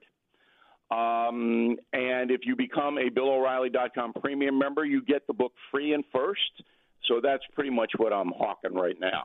Very nice. Uh, Bill, did you have a twentieth anniversary message for Glenn that you wanted to make sure he heard? Well, first of all, I hope, you know, look, I've been friends with Beck for a long time. Yeah. Um, and, and anything that is troubling him troubles me. So I, I'm, you know, just hoping that everything turns out. If I can do anything, you guys tell him that I'm here to do whatever he needs. But, you know, Glenn Beck is an interesting – and I, I don't want to spend a lot of time because I know you have to sell pillows and stuff. um, but if you step back and, and you watch what Beck does, he's different than, than me and, and others who are more traditional in this country and the media. It's because Beck is, is basically what I call a true believer. I mean, he has a vision of what yep. America should be mm-hmm. and, and how people should participate in the country. And it's different than everybody else. And and that's why I like, you know, I give mm-hmm. Beck a hard time. There's nobody that makes more fun of him than I do. But when it comes right down to it, Beck is an important resource for this country. And um, I'm so happy that he's been successful in the twentieth uh, anniversary. You know, he started when he was sixty-two years old. He's eighty-two now. And, you know, I just hope he can last as long as uh, he wants to last. All right, Bill O'Reilly, thanks, Bill O'Reilly dot com. We're going to sell some pillows, but thanks for joining us today. All right, guys. Cheers. All right. Uh, eighty-two, huh?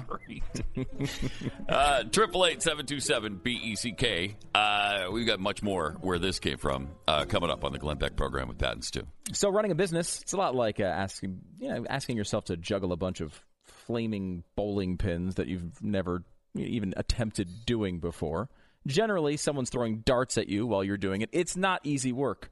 If you have a company and you don't know your numbers, well, you don't know your business. You don't know what's going on. You need a dashboard. You need something that can unite all your departments under one software program so that they're talking to each other and feeding each other the valuable data that is you know, completely crucial for you to know how your business is running. That's why you should check out NetSuite by Oracle. It's a cloud-based business management software that gives you the kind of the visibility and control that you need to grow. With NetSuite, you save time, money, and unnecessary headaches by managing sales, finance and accounting orders, and H R, all of it instantly from your desktop or your phone. Take it from me, we've been doing, uh, we, we're, you know, we've seen this for a long time. Uh, we've seen the way that NetSuite affects businesses. Tons of you have already uh, been uh, have experienced this. But if you have a dashboard, it can save your business. And you should try NetSuite today because nobody does it better. Schedule your free demo right now and receive their free guide, Seven Key Strategies to Grow Your Profits at netsuite.com slash Beck. Set up your free demo. Get your free guide today, netsuite.com slash Beck. It's netsuite.com slash Beck. This is the Glenn Beck Program.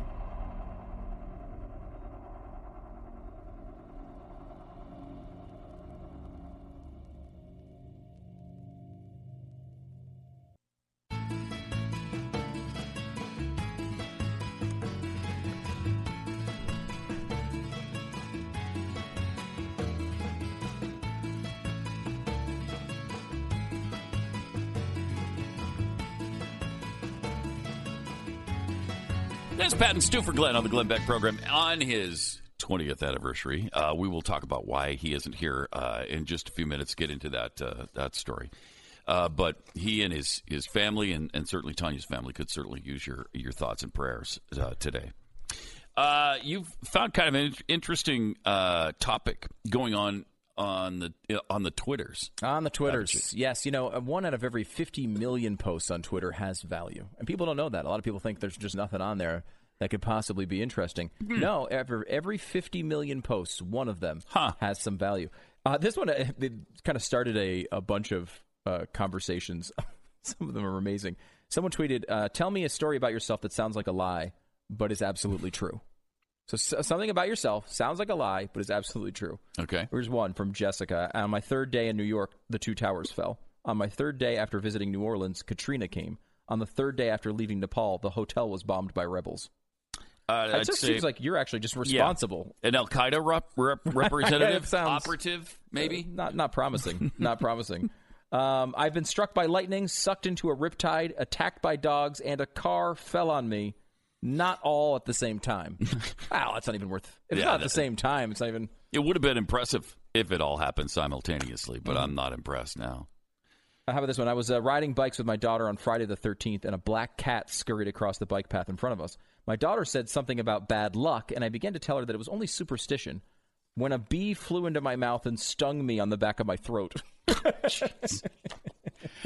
uh, this one from Laura. Uh, I saw my neighbor lady, who had recently been hospitalized, walking in her backyard. Told her I was glad she was home and feeling better. She smiled at me. When I went inside and told my mom that the lady was home, Mom told me she died at the hospital that morning. Oh, shit. That's kind of weird. So was she, so she, she the just, wrong person, or was it a ghost? No, it was just a ghost wandering, a, or oh, a okay. spirit wandering around in the backyard, I oh. guess, afterwards. I love this. Uh, delivered one hundred forty dollars of pizza to an N B A player's house. Couldn't change two one hundred dollar bills, so I told him I'd be back. At the next stop, I was held up at gunpoint, ran for it, and called the cops. The player calls to complain, and the manager, of course, explains the situation. He goes back to the player's house. Said uh, he says, I heard you had a rough time, and tips tipped him tipped him one dollar and sixty eight cents. Oh, sucks. Um, let's see. Uh, grade seven needed par- parental permission to go to the corner store at recess. My dad gave me a note covering the whole year, but nope. So he printed off and signed one hundred undated letters. I kept them in my cubby and filled the date before recess. My principal was not impressed. Well, probably not. Probably not. Um, let's see. Um, both my wife and I were adopted as babies, and neither of us found out until both sets of our parents died. We later did separate searches of our birth parents and found out that we were siblings. We've yet to tell our four kids and might just not ever. I don't think they should know. You know, there was. Jeez. That's crazy. Do you hear the story of the guy who uh, wow. was running a fertility clinic? And I guess, you know, look, maybe, you know, not always busy. You don't always have a lot to do with the fertility clinic. Right. So he kind of got ahead. He wanted to get ahead of, for supply, if you know what I'm saying. Uh-huh. Um, and uh, apparently supplied hundreds of children with his own seed. Uh, he, he, he, he fueled that whole process. Was very bored then, huh? He, very During bored. Mm-hmm. And apparently later on, uh, all these women found out that they had a kid with the same dude.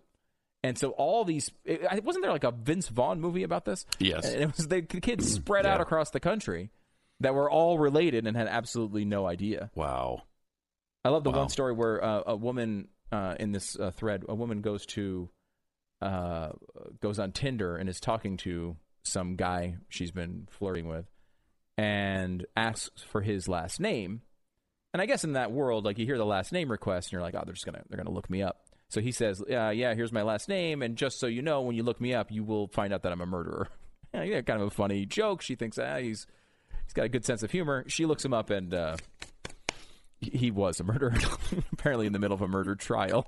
Which uh, nice. You, I think online dating uh, might not be the greatest solution yeah. uh, to that your could world. Throw a monkey wrench into a, a, a relationship, I would think, uh, finding out that, that the person is a is a murderer. Uh, tends to be a little bit of a turnoff for some people. Really? I mean, some people are so picky. You can't even have killed people. Uh, I mean, if, even if it's one person. Yeah.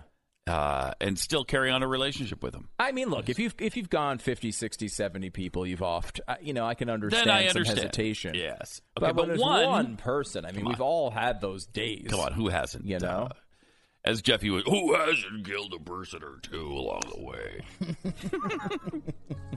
Triple eight seven twenty seven Beck is the uh, phone number. So, uh, Glenn Beck has a message for you. Here on his twentieth anniversary, he's out with a sort of family emergency going on. We'll tell you a little bit about that coming up, and uh, his thoughts about the last twenty years on the Glenn Beck program.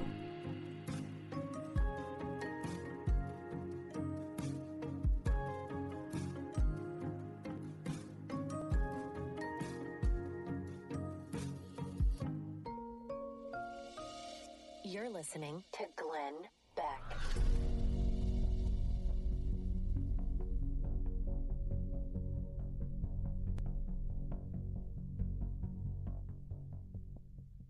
Simply Safe Home Security is like getting commercial grade enterprise level security, but for your home. Now think about the security that Fortune five hundred companies use. That is exactly the kind of security that you get with SimpliSafe. If there's a break-in, SimpliSafe uses real video evidence to give police an eyewitness account of the crime, which means police dispatch up to three hundred fifty percent faster than for just anybody else's burglar alarm. With SimpliSafe, you get comprehensive protection for your home with outdoor cameras and doorbells, entry, motion, glass break sensors, all of it. Plus, SimpliSafe protects your home from fires, water damage, and carbon monoxide poisoning. It's all monitored twenty-four seven by live security professionals, and it's fifty cents a day with no contracts. Go to SimpliSafe.com slash Glenn today and get a free SimpliSafe security camera, normally one hundred dollars, and you get it today free. That's SimpliSafe.com slash Glenn. That's SimpliSafe.com slash Glenn.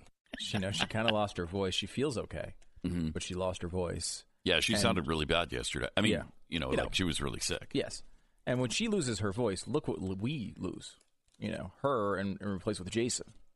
Like, yeah, that's it's not, not good. I mean, we that's didn't do fair. anything wrong. Did right. we commit some crime no. to to deserve that? No. Not our fault. We don't deserve it.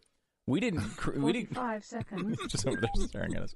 Uh, all right, triple eight seven twenty-seven Beck is the uh, phone number. Uh, Glenn is out today. However, today is his twentieth anniversary here on the uh, on the radio, uh, a show that started at nine seventy W F L A, the mothership, mm-hmm. uh, began uh, the show, and we went through the two thousand eleven. I mean, we should go through some of the stuff we've covered over oh, the last man. twenty years of doing this, because yeah. it's, it's a lot. been a lot of crap, man. It's a lot, it's a lot of crap. We'll get into that, uh, and, you know, it feels like you go through all those stories. Now we have all those stories going on in the same news cycle. Like, it's just the stories that are that big all the time. Yeah. We'll get into that and more coming up here on the Glenn Beck program. It's Pat and Stu.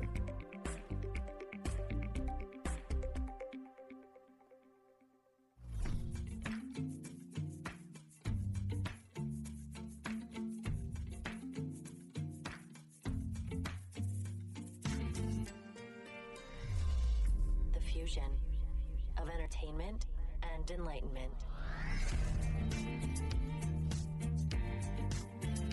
It's Pat and Stu for Glenn on the Glenn Beck program, triple eight seven two seven B E C K. Were you actually, were you still in Connecticut at the very beginning? I'm trying to think of uh, whether you went down, because you, you didn't immediately go down to Tampa with Glenn, correct, right? Yes. Yeah, yeah. Yeah, for about a year. Yeah. Uh, I was uh, in Connecticut as, uh, before, as Glenn started, although he had done some talk shows for Uh, our sister station, and now affiliate, W E L I, uh, in uh, mm-hmm. in New Haven, uh, as well as W A B C in New York. Uh, but then went to W F L A to start it up twenty years ago today. twenty years ago today. It's amazing. It's amazing. All right, we got we got that. Uh, we got so much more. Uh, we'll tell you, the, uh, share the, the post that Glenn uh, posted earlier this morning in just a few minutes. Plus, we got uh, some interesting global warming news for you. Uh, we'll get into that. And uh, much more coming up in about sixty seconds. This is the Glenn Beck Program. For Jamie, there came a day when life hit rock bottom. Someone broke into her car and stole all of her forms of identification, including her social security card. How can you leave that in your car? Driver's license and credit cards. By the time this person was done with Jamie, she couldn't even use her own I D. She was broke. Her credit was ruined. It takes a long time to recover. But when she did, she went uh, looking for something to keep this from happening again. And that's when she discovered LifeLock. And, you know, when you get LifeLock, you know this isn't going to happen to you because it's a, you know, it is a it is a real protection. Uh, Jamie isn't alone trying to protect herself anymore, and you don't have to be either. LifeLock can detect a wide range of identity threats like your social security number being for sale on the dark web. And if your identity is stolen, LifeLock's U S based restoration specialists can work to fix it. No one can prevent all identity theft or monitor all transactions at all businesses. But LifeLock can see threats that you might miss on your own. Join now and save up to twenty-five percent on your first year by using promo code BECK. Promo code BECK. Well, one eight hundred LifeLock is the number, or go to lifelock dot com. Use the promo code BECK for twenty-five percent off. It's one eight hundred LifeLock.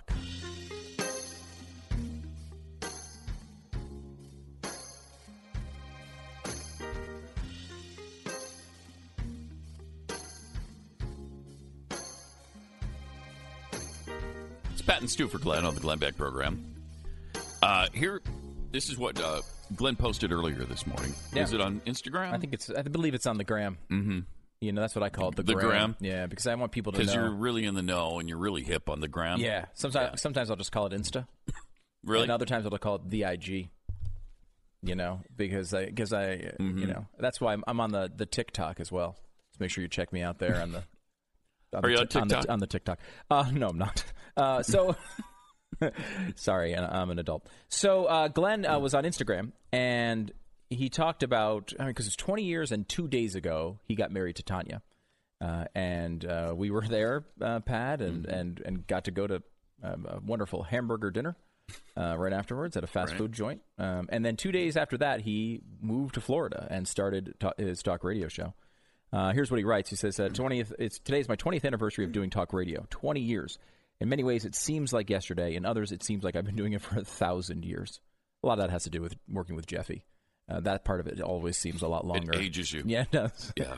I've been blessed to work with some of the best people in all of radio. Stu, Pat, Dan, Jeffy, Sarah, just to name a few, who have been with me the whole time. Pat for thirty years next year. No, it's actually this year. It's this year? It's already thirty years, yeah. thirty years. A little hurt. I'm a little hurt that he didn't realize that. Our anniversary is coming up as well, and it- Oh, my, oh, oh, gosh, Pat, don't cry. thirty-year anniversary. So you started with him in Baltimore mm-hmm. in... nineteen ninety. nineteen ninety. That's, ah, yeah. that's a long yep. freaking time ago. It's amazing how this stuff happens. It seems like it goes so fast. Yeah. Uh, Glenn writes, I cannot thank all of the uh, all of those who've crossed my path and made me a better broadcaster and man, as well as those we currently work with, uh, and make me sound better than I am. But truly, one of the top five greatest blessings of my life has been able to serve you, the audience, the greatest fifty million monthly Americans to ever come together as an audience. Tanya and I think of you as friends because, well, you are. I don't get to see you when uh, when we hang out, but you are the most well-read, loyal, entrepreneurial, honest, and charitable audience I contend has ever been assembled in T V or radio. It's hard. I mean, a lot of that stuff is really hard to argue with. I mean, the charitable thing in particular. It. Yeah, it's great. I mean, the, the, the mm. way that this audience has stepped up for people in need over the years, and that's something that the audience never gets their due credit for. Mm-hmm. The media never fawns over all the millions of dollars this audience has given and to help people. This audience has literally given tens of millions mm-hmm. of dollars. Incredible. For various causes. Tens of millions. Saving Christians in the Middle East, mm-hmm. stopping people from being uh, sex slaves. Yeah, and sex slavery, back to uh, um, you know, tons and tons of veterans' causes, uh, you know, soldiers that have gone and been injured or killed, food kitchens, their families, food kitchens. For homeless people, I mean. Across the board. Yeah. Children in need. I mean, it's been really an amazing experience to see that actually happen because mm-hmm. we talk about how important, um, you know, charity is. Because we argue all the time that we want government to do less. You know, when Mercury One, his charitable organization, started, that's what they used to use that tagline all, all the time. It was, uh, you know, if we want the government to do less, we need to do more. And this audience has taken mm-hmm. that uh, to heart in a, in a real way. Yeah. Um, Glenn writes, uh, Tanya and I think of you as friends. Oh, yeah, we already did that part. Let's see. Uh, you challenge me, he writes. Let me know when I am wrong, yet do something that just isn't in fashion anymore. Remain my friend even when we disagree. Thank you for allowing me to share your journey with you. It has been a great joy to make you laugh, cry, see something a new way, explore life and history, think out of the box, and stand shoulder to shoulder for the God-given rights given to all mankind by a loving creator.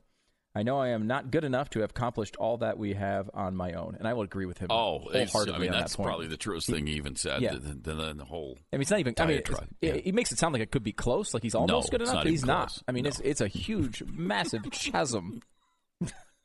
Between, or a chasm. Uh, chasm. Ch- yeah. chasm. Much of it was a blessing from God. The mistakes, however, were all mine. With that being said, please forgive me for not being with you today, as Glenn is not here, obviously, today. But he wrote this at three fifteen a.m. Eastern time, and he had just landed in Connecticut. Late last night, Tanya got word that her father had been rushed to the hospital, and we needed to be by his side. I hope to be back Monday, but will be gone Tuesday, as my daughter Mary is going in for brain surgery Tuesday at seven a.m. Please pray for my family, and if I may ask for one more prayer, one of my best and dearest friends is facing a fierce battle for his life today. His name is Dom. Please pray for miracles and grace. See you soon. So Dom and Mary and Vinny and, and really, honestly, a lot of people, man, going on right now. It's it's it's been a tough few months for this sort of stuff. Um, wow. And uh, it, it's something that, you know, everybody has to deal with at some point, but, man, it's, it's I feel like it's been a, just a wave of of, of, of, of real, you know, close by tragedy and, and, and sadness in a lot of ways. Um, yeah. And just, you know, yeah. obviously everyone has to go through that at some point, but I know Glenn has had a, a real difficult time and has a lot going on in that area. And I know he really wanted to be here today. I mean, I, you know, he's twenty, twenty years doing a show that started at nine seventy W F L A twenty years ago, started off the first year of broadcast. I think he started in uh, eighteenth place uh, in the ratings and then rocketed to twenty-third place, uh, which was great. But it was rocket. It was rocket. It was a rocket ride. Yeah. And, uh, and it's interesting because, Pat, you know, in his morning show career, you know, he, he had some big stops, but uh, some, mm-hmm. you know, middling. I mm-hmm. mean, I wouldn't I, middling is a good word, I think, for what he did until he mm-hmm. met up with you. Right. And then had r- massive success massive. all the way up to outrageous number one. It was success. outrageous. Uh-huh. Uh, and, you know, he started in talk radio in eighteenth place, went to twenty-third. Then I joined him and he went to number one. So I don't know what huh. the lesson is exactly there, huh. but I can tell you exactly what it is. Uh, no. Uh, so we started off, think about this. In two thousand, Glenn starts off mm-hmm. his first show in talk radio. Uh, it's it's it's he's struggling at the beginning. He's finding his his way. I mean, Glenn's an incredible broadcaster. Will someday be mm-hmm. in the Radio Hall of Fame, I'm sure, uh, and is you know incredibly uh, gifted at what he does. Even though maybe some days on this program you can't necessarily tell that. Uh, and but he starts off and he's getting his kind of feet, getting his balance. Is this going to work as a talk radio host uh, mm-hmm. in Tampa, Florida, in two thousand? When an election's going on, you may remember, centered a little bit around Florida yep. uh, with hanging chads and such. So we were there for that election in Florida uh, about, uh, what was it, maybe ten months later um, or eight months later, I guess it was. We went to, we were, got an offer to be nationally syndicated, start a new show. It was August two thousand one. You may notice mm-hmm. one month before September. And it was going to start the next January, right? It, it was, was going to start, start at the beginning of the year, and then nine eleven happened. Yeah, and they moved up the launch, so we kind of like yeah. threw a network together, threw a show together. They, they didn't, for some reason, they didn't want to talk about relationship issues Not, with whoever else was doing the show at that time. Yeah. They, during nine eleven. A little bit of a change up. Uh, yeah. Yeah, so mm-hmm. we did that. I mean, we think of all the stuff that's happened, Pat. I mean, you go through the Iraq War, uh, the the the, uh, mm. the the Kerry versus Bush election, which came down to Ohio, yep. and we were out there with a giant waffle head, uh, going around telling uh, you know that's right, mocking John John Kerry. Mm-hmm. Uh, then you had uh, you know the, the economic collapse, Katrina. Uh, you had uh, the Obama election and all of that crazy stuff, and you know in that period, you know Glenn started his C N N headline mm-hmm. news show, and then onto the Fox News show. With this, all that stuff with Van Jones and then the, the mm. uh, Restoring uh, Honor in Washington, D C, hundreds of thousands of people gathering for that, all the Restoring um, uh, events since. It has been a hell of a ride, a hell of a twenty years, man. It really has. And this audience has been there the yeah, entire time. Many, I mean, people I still hear from all the time who were listening those first days in Tampa. The, mm-hmm. sh- the fact that they stuck around through those days is a really something. Yeah, it's a feat of strength in and of itself. But to hang around for twenty years, still listening to Glenn, I know he really legitimately appreciates it. And you know, we talk about this off the air all the time. That this audience is is something special. The fact that they've been mm-hmm. able to do the things that they've been able to do, you know, the you know the, the, the ways that we've been influenced by the audience over the years.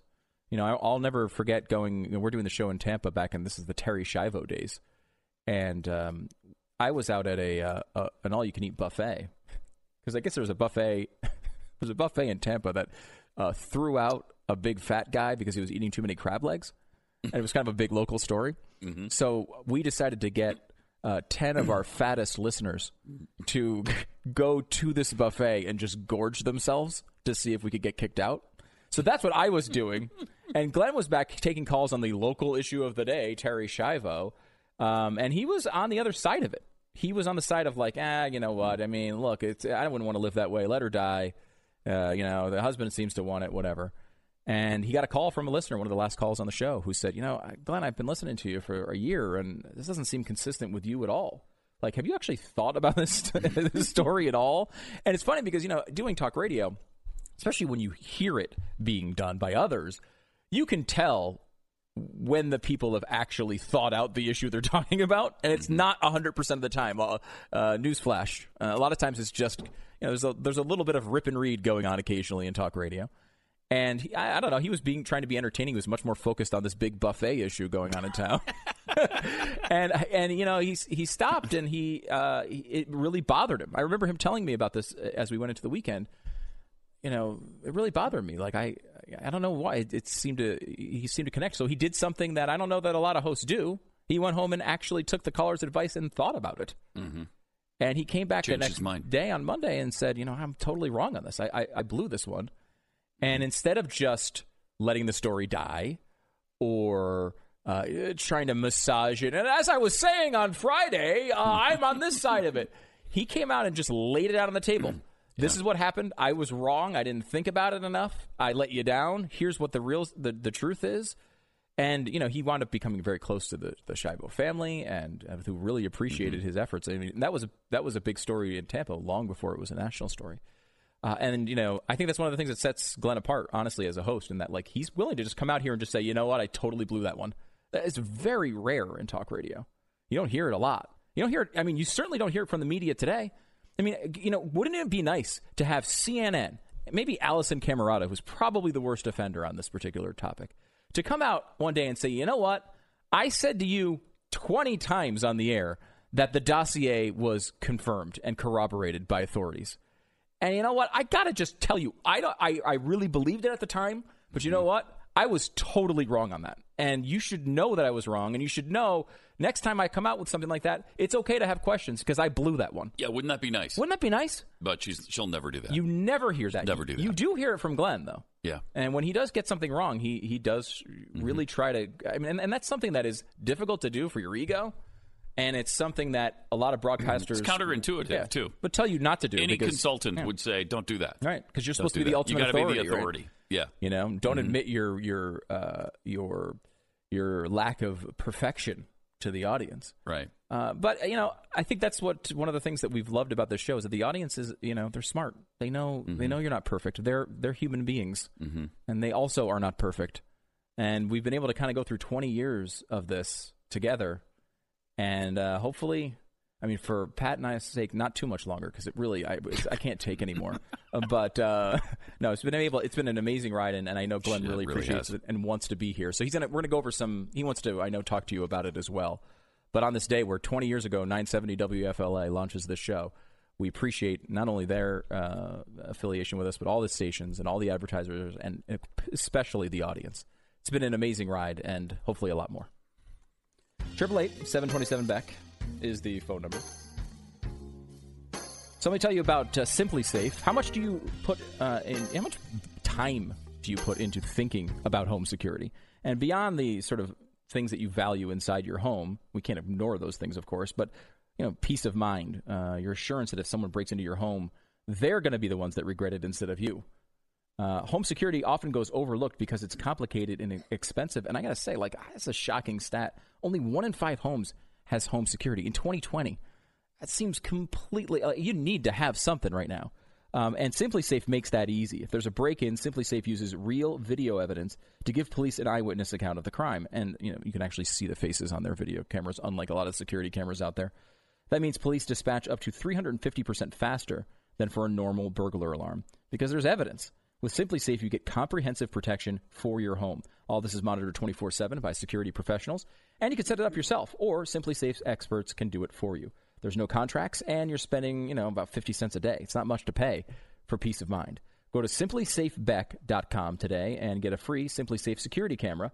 Normally one hundred bucks, but you order today, and you get it for free. It's simply safe beck dot com. Go there now, simply safe beck dot com. ten seconds, station I D.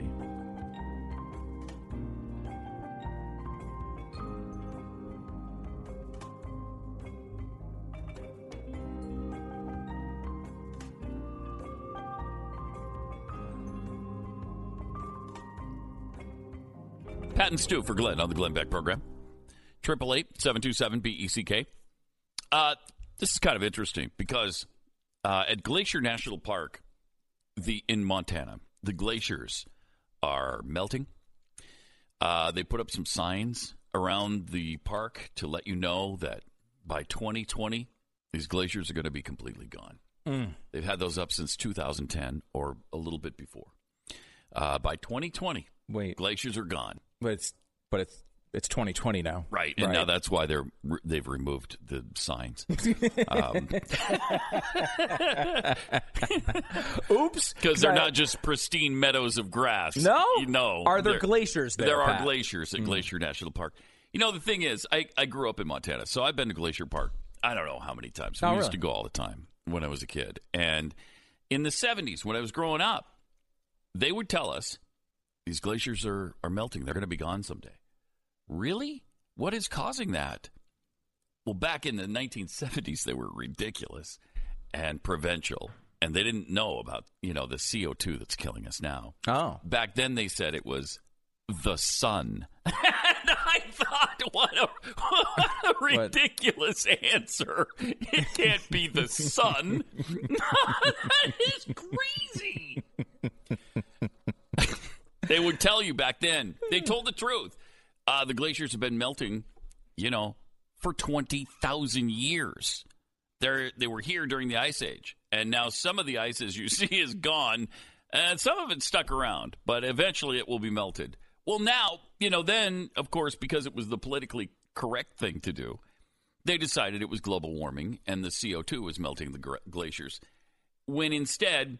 what is happening, actually, on some of the biggest, uh, most popular g- glaciers that are there at the park, uh, one of them, the Jackson Glacier, has actually grown by twenty-five percent since um, the last decade. Oh.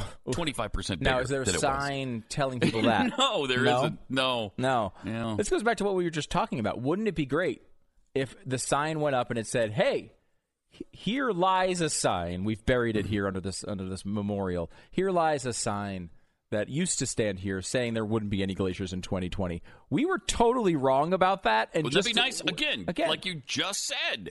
Just when you're wrong, it. just admit it. Admit it. It would give you so much more credibility. Yeah, and they will not do it. Instead, nope. they're just going to say, these glaciers, I think they're putting up new signs that, is, that are saying, without a timeline now, the glaciers are going to melt away. Yeah. They've just taken the timeline away. In future generations, yeah. they say these glaciers will be gone.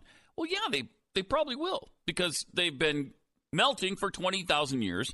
They're going to continue to melt. And one day, they will have all melted, no doubt. Uh, it's just part of the cycles of the Earth. Uh, it's better than if the, the if the Ice Age comes back yeah. and everything turns to ice. Yeah, one thing you you note when you look at uh, world and human history, you'd rather have it be too warm than too cold.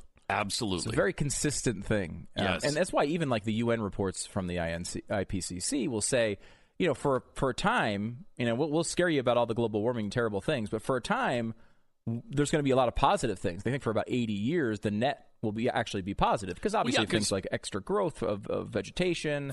Food, um, food will grow. Will grow. Mm-hmm. Um, not to mention, mm-hmm. uh, you know, uh, warm, more warm temperatures in areas that are currently cold and killing people. Um, you know, you have you have uh, you know really cold stretches. Mm-hmm. It's difficult to get people to live through those times. Warm weather can suck, but it usually is not killing people. And if it is right. to that level, we have these things called air conditioners. Um, and I know those are evil C O two spewing machines, but they seem to help. They save lives. Yeah, they do. Yeah. All the time. Yeah. Uh, so, I, you know, again, this is another example where you'd have some more credibility if you just admit when you're wrong. It would be nice. You're listening to Glenn Beck. So uh, I want to tell you about Jason. Jason, one of the real estate agents we work with at real estate agents I trust dot com. This is Glenn's company. Uh, they sent in a customer review email, uh, one of the customers from a woman named Jennifer, that was uh, sent to us about Jason. Apparently, Jason helped to t- turn what had been a very difficult home selling process into something that everybody was actually happy with. This can happen. You can be happy with your home sale. And you know why? Because, of course, he decided to, just like a lot of the real estate agents at real estate agents I trust dot com, put his nose to the grindstone, worked his butt off, gave advice on various changes uh, that Jennifer and her husband could make to the property to improve its appearance. Uh, they got a virtual tour up. That always helps. Uh, he set that up. He juggled all these different offers and all these different appointments and everything that came in. And Jason just went out all out, uh, gave the job everything he had and then some. And Jennifer was incredibly happy. This is real estate agents I trust dot com. It's a company that Glenn started, and it's about having real estate agents that do a great job for you, that you can trust their values, Go there. If you're buying or selling a home, real estate agents I trust dot com. It's real estate agents I trust dot com. Spend time with uh, Glenn this fourth of July at Gettysburg. This is going to be a special event. Go to glennbeck.com slash restore to get all the details.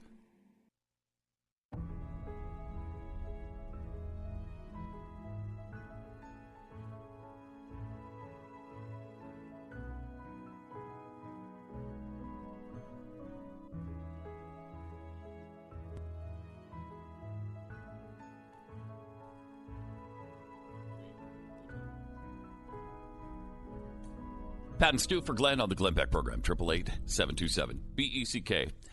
Uh, Paul Krugman, New York New York Times columnist, mm. a, a guy who's a big believer in uh, Keynesian econom- uh, economics, economics. Yeah. Mm-hmm. A guy who's a big believer in climate change, a guy who hates everything conservative. Uh, apparently he's been hacked. Oh, no. Yeah. Um, Russians? Had to be the Russians, right? I, probably. Mm-hmm. Probably the Russians. Yep. That's what um, they do. Yeah, that's what Russians. they do. They go right after these economists mm-hmm. all the time like this and load child pornography on their computer. Really? Mm-hmm. Now, I hadn't mm-hmm. heard about that happening yeah. previously in a- any instance. I haven't either, but I know that's what they do. Oh, okay. Uh, because uh, he says, he's he tweeted out, "Well, I'm on the phone with my computer security service, and as I understand it, someone compromised my I P address and is using it to download child pornography." Uh, uh-oh. Uh-oh. Uh-oh. That's, that was my thought. Uh-oh. Uh-oh, Paul. Are you just getting out in front of something? Or maybe he was hacked. I don't know. But it's strange, mm. isn't it? I mean, who announces that? So why are you telling us about this? If your computer was hacked, we didn't even know about it. Uh, nobody was talking about the fact that there was child porn on your computer. What are you telling us about it for? Right. You think you talk to your computer security uh, You'd people. Think so. Right? And maybe they would report it to the F B I mm-hmm. or something like that. I'm sure mm-hmm. uh, Krugman has been very critical of Donald Trump for not reporting uh, meetings and contacts to the F B I. Sure has, hasn't he? Uh, so I assume that he was going to do that right away. Right away. Right away. But this He did is... say the New York Times is on it. Oh, that's good. Yeah, so the mm-hmm. New York Times is looking into his it. employer, uh-huh, his employer, with a with a vested interest in protecting his reputation. It's somewhat interesting. Mm-hmm. Yeah, they're on it. That's good to hear. Uh, that's good so... to hear. And you know, look, the, the New York Times has never shown any uh, any possibility of protecting uh, its uh, people that have done things uh, that are incredibly Shady wrong, or illegal. Or, uh, yeah, from no, never from uh, all sorts of different scandals to plagiarism to defending the Nazi regime. Uh, there's a, there's a good amount of uh, uh, stuff yeah. over the years yes. they've allowed to go through there. I, this is it is interesting. I mean, if you are in that spot, because this is kind of on the level of um, who's the musician that was he? I, didn't he say he was, he was researching a book? That, Pete it, Townsend from he, the Who. They they found him with child yeah. porn. He's like researching a book uh, about child porn. Really? Yeah. Yeah. I think it did turn out though. That he was researching. That he a book. was researching a book. That's what you go with. I, I think, think. Yeah. That's yeah. I think the answer. I don't think you tweet to everybody. No. Hey I guys. Yeah. Look out. I, I don't know if he's just trying to get out ahead of something, um, or you know maybe somebody really did hack his computer. I will, I, I, I don't know. I I, I hesitate I to say any words of defense to Paul Krugman because I know, he's, he's such a an... terrible human being. Yes, he is, and uh, would never. ever acknowledge that someone on the conservative side... No, if this was Glenn, oh, you yeah. think he'd give him... Instant, you know... A, half a second worth of uh, pause? Not even. No. Not even. No. I will say, though, and Glenn has talked about this a, a decent amount, you can expect things like that, a real hack, um, if this is real, you can expect things like this to happen more and more often, mm-hmm. particularly as they target public individuals. I mean, this is the conversation about deepfakes that we've had many times. Uh, you know, this has happened in other countries already around elections where politicians will be, you know, uh, digitally altered to say things they didn't say. And even though, like, you know, maybe the the educated people who follow politics, you know, an audience like this that's listening to, to you know, talk radio and understands and follows these, these things all the time, they might not fall for it. Yeah. Uh, at this point. Because, you know, there's it might still be flawed. You can tell that's inconsistent with other things that people have said. But, you know, there's a large portion of, of, of the populace that will cast a vote and literally know nothing about these candidates. Nothing. Nothing. Yeah, no doubt. They know nothing about it. All they do is watch Kardashians all day. Yep. And, uh, you know, maybe they heard Kanye talk about it one time, but that's about it. So for those people, mm-hmm. they may be fooled. And it's happened in, in other countries where manipulated videos have led to riots, to murders. Right. Um, in but uh, The, the in technology India is so good mm-hmm. now. I mean, look what they did with... With uh, Carrie Fisher in Star Wars. Did you? Yeah. I thought that C G I was unbelievable. Yeah. With her. And she's, through the whole movie, she's been dead for, what, three years? I had no idea. Like Completely gone for three years. Mm-hmm. This is all C G I. So both her her image and her voice mm-hmm. simulated. And you, I, I couldn't tell. I couldn't tell. Yeah. I, and, you know, you look, people are going to believe this. You know, we have... Um, We just went through this sort of Me Too situation where, you know, the the tagline for the left for much of that was women have a right to be uh, believed. And that's, of course, not the, the legal standard and should not be the moral mm-hmm. standard either. You don't have a right to be believed. You have a right to be taken seriously. You have a right for, yeah. to be heard out if you have an accusation, of course. And you mm-hmm. should get justice if something happened. But that is a, it's a different line than wanting, you know, the right to be believed. But you look at these sorts of situations where the average person would say, there's no way someone could get on my computer and download child porn, therefore this guy mu- must be guilty. And that is the most direct line to the probable truth, right?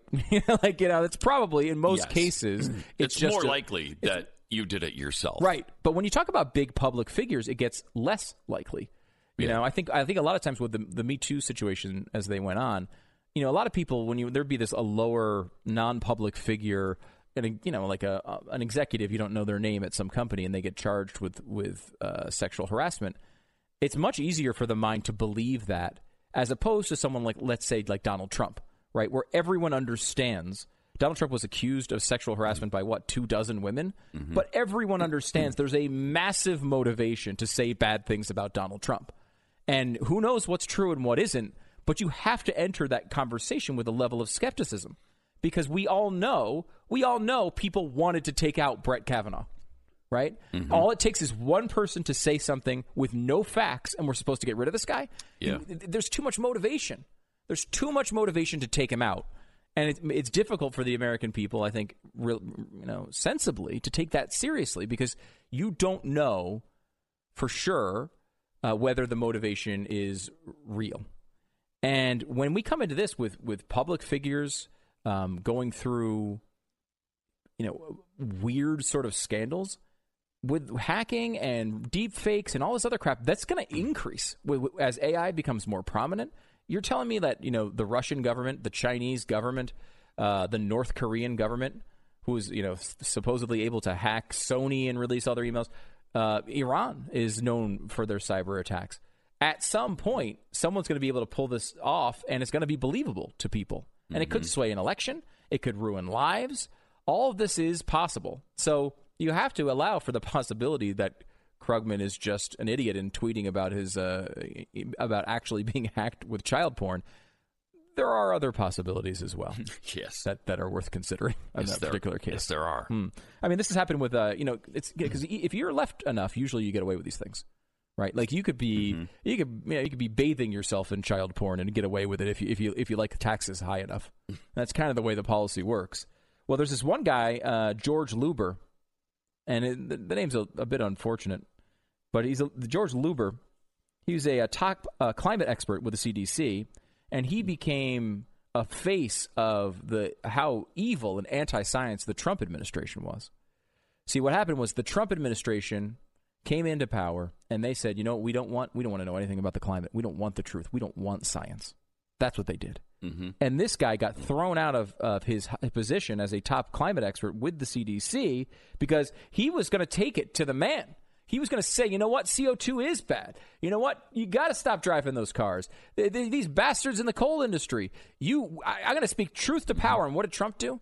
Fired him because he didn't want to hear that his beloved oil companies were guilty mm-hmm. of these environmental mm-hmm. crimes. Protecting ExxonMobil, mm-hmm. Chevron, exactly. Shell. Mm-hmm. So two years have gone by since this happened, and he became a, a big cause celeb of the of the left, where they praise this guy as the guy who would speak truth to power. Two years have gone by, and now we're starting to learn the facts around his departure. Um, going through uh, BuzzFeed actually reported this to, to give them some credit, because a lot of left-wing media wouldn't report this, I don't think. They went through a thousand pages of emails, calendars, text messages, sworn statements, internal, internal C D C documents, and recordings, as well as interviews conducted by BuzzFeed News. Um, what they have found is five separate women who were accusing him of either harassing behavior or sexually harassing behavior, um, offensive behavior that they complained about. He was apparently a very uh, bad boss, and had everyone there pretty much hated his guts because he treated everybody like crap. And these allegations are really the reason why, according to BuzzFeed, that they that he was kicked out. Not the uh, I'm a climate, uh, you know, I'm a climate activist and I'm saving the planet. It was that he was, you know, abusing uh, allegedly uh, many of his underlings. And where did he learn that? Donald Trump. That's right. He didn't do it before the Trump administration. Right? right. And then he went right into it as soon as Don got the job. Donald Trump. Yep. Shocking. Shocking. They will find out. Rachel Maddow will be on T V with that exact monologue yes, tonight. Yes, she will. All right. Uh, if we're going to bet on you, I bet uh, maybe you like the idea of saving money. Am I right? Well, let's ask you uh, this one question. Are you willing to spend ten minutes to try to do just that?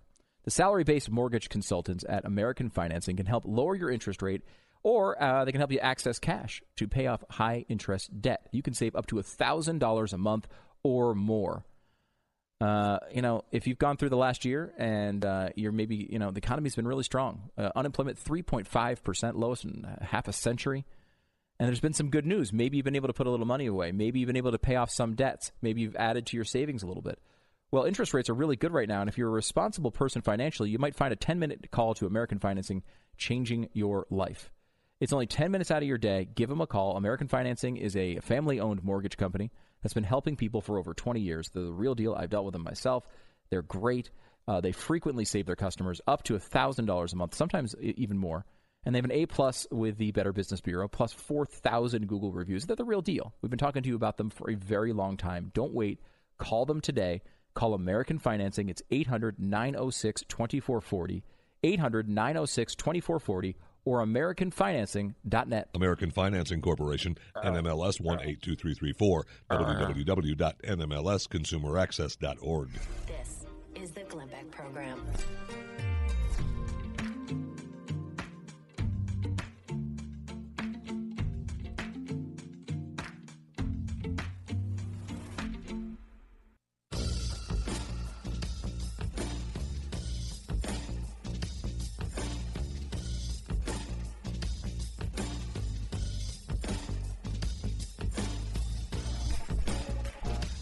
Welcome to the Glenn Beck Program. It's Pat and Stu in for Glenn. We hope he's back Monday. Had a family emergency late last night, and uh, we're, we're, we have him in our, our prayers, as well as uh, his family and uh, friends around him, uh, as uh, they're trying to figure out uh, a couple of serious things, but we hope uh, they turn out well, and he'll be back here on, uh, on Monday. Uh, interesting story. One of the strangest stories I think I've ever read.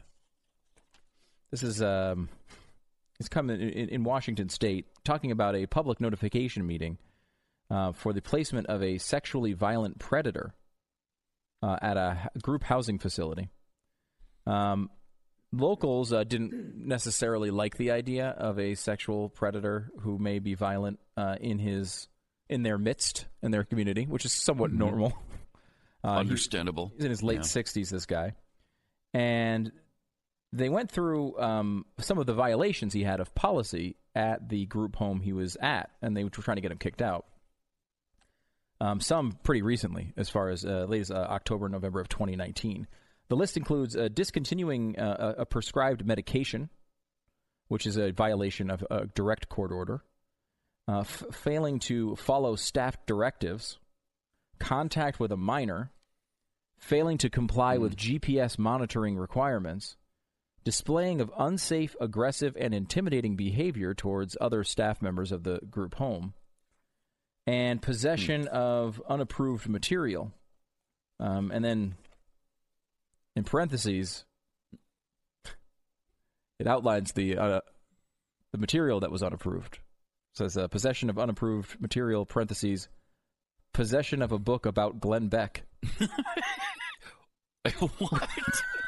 Now, so the guy was, he was reading about Glenn again, apparently, and that's not allowed. I have so many questions. Yeah, there's. First of all, I am going to go, and it is written specifically this way: a possession of a book about Glenn Beck, not by Glenn Beck. So I don't know. Maybe it was one of these. There's a uh, there's a large swath of books by liberals uh, criticizing uh, Glenn, so it could potentially be that, or who knows? I mean, I have no idea. We do, we don't screen the people who buy the books. Who knows? Uh, but beyond that, why would a book about Glenn Beck be uh, material that is unapproved? Like, it's a violation, essentially, of his parole, or it's a violation of his ability to live in a particular home because because Glenn Beck appears on a book? That is a really weird story. Yeah, it is. Is that true? Yeah. I mean, I, I know we have huge numbers in prisons all across America listening to this program. Is that true? Or do you guys... Did they try to take your Glenn Beck books away? Because that's sad. That's sad. I mean, the one moment of enjoyment uh, for all of these horrible, uh, hardened criminals around America. Just want to read a book about Glenn Beck, and they can't do it now. So it's a good story for the twentieth anniversary of the Glenn Beck program. Yes, it is. Uh, yes, it uh, is. Yeah, I mean, it's, uh, it's been, uh, it's been a, an interesting ride, and I don't think I saw it ending with a story about how uh, violent sexual offender was reading a book about Glenn. It's, it's a weird world you're in.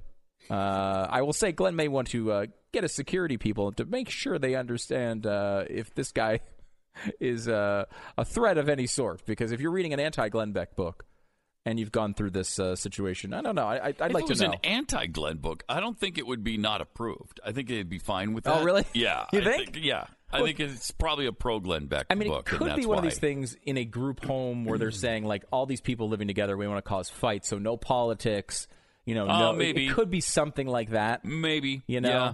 But either way, yeah. uh, you're right, like, usually, because we get calls all the time, we're like, hey, I was trying to go on the on glenn beck dot com, and it's just blocked.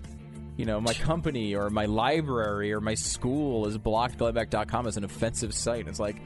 Look, I mean, yeah, there's a lot of pictures of Glenn, and those are offensive to many, but generally speaking, it's just the news site. Generally speaking, he is fully clothed. Yeah, so, and seventy, eighty percent you know, of the pages. Yeah. You know? Yeah. I mean, there's that one section that, you know, uh, that I would block that one section. uh, but that's that's behind a paywall. You got to pay extra to get that. Uh, all right, well, we'll uh, see you on Monday. Have a great weekend.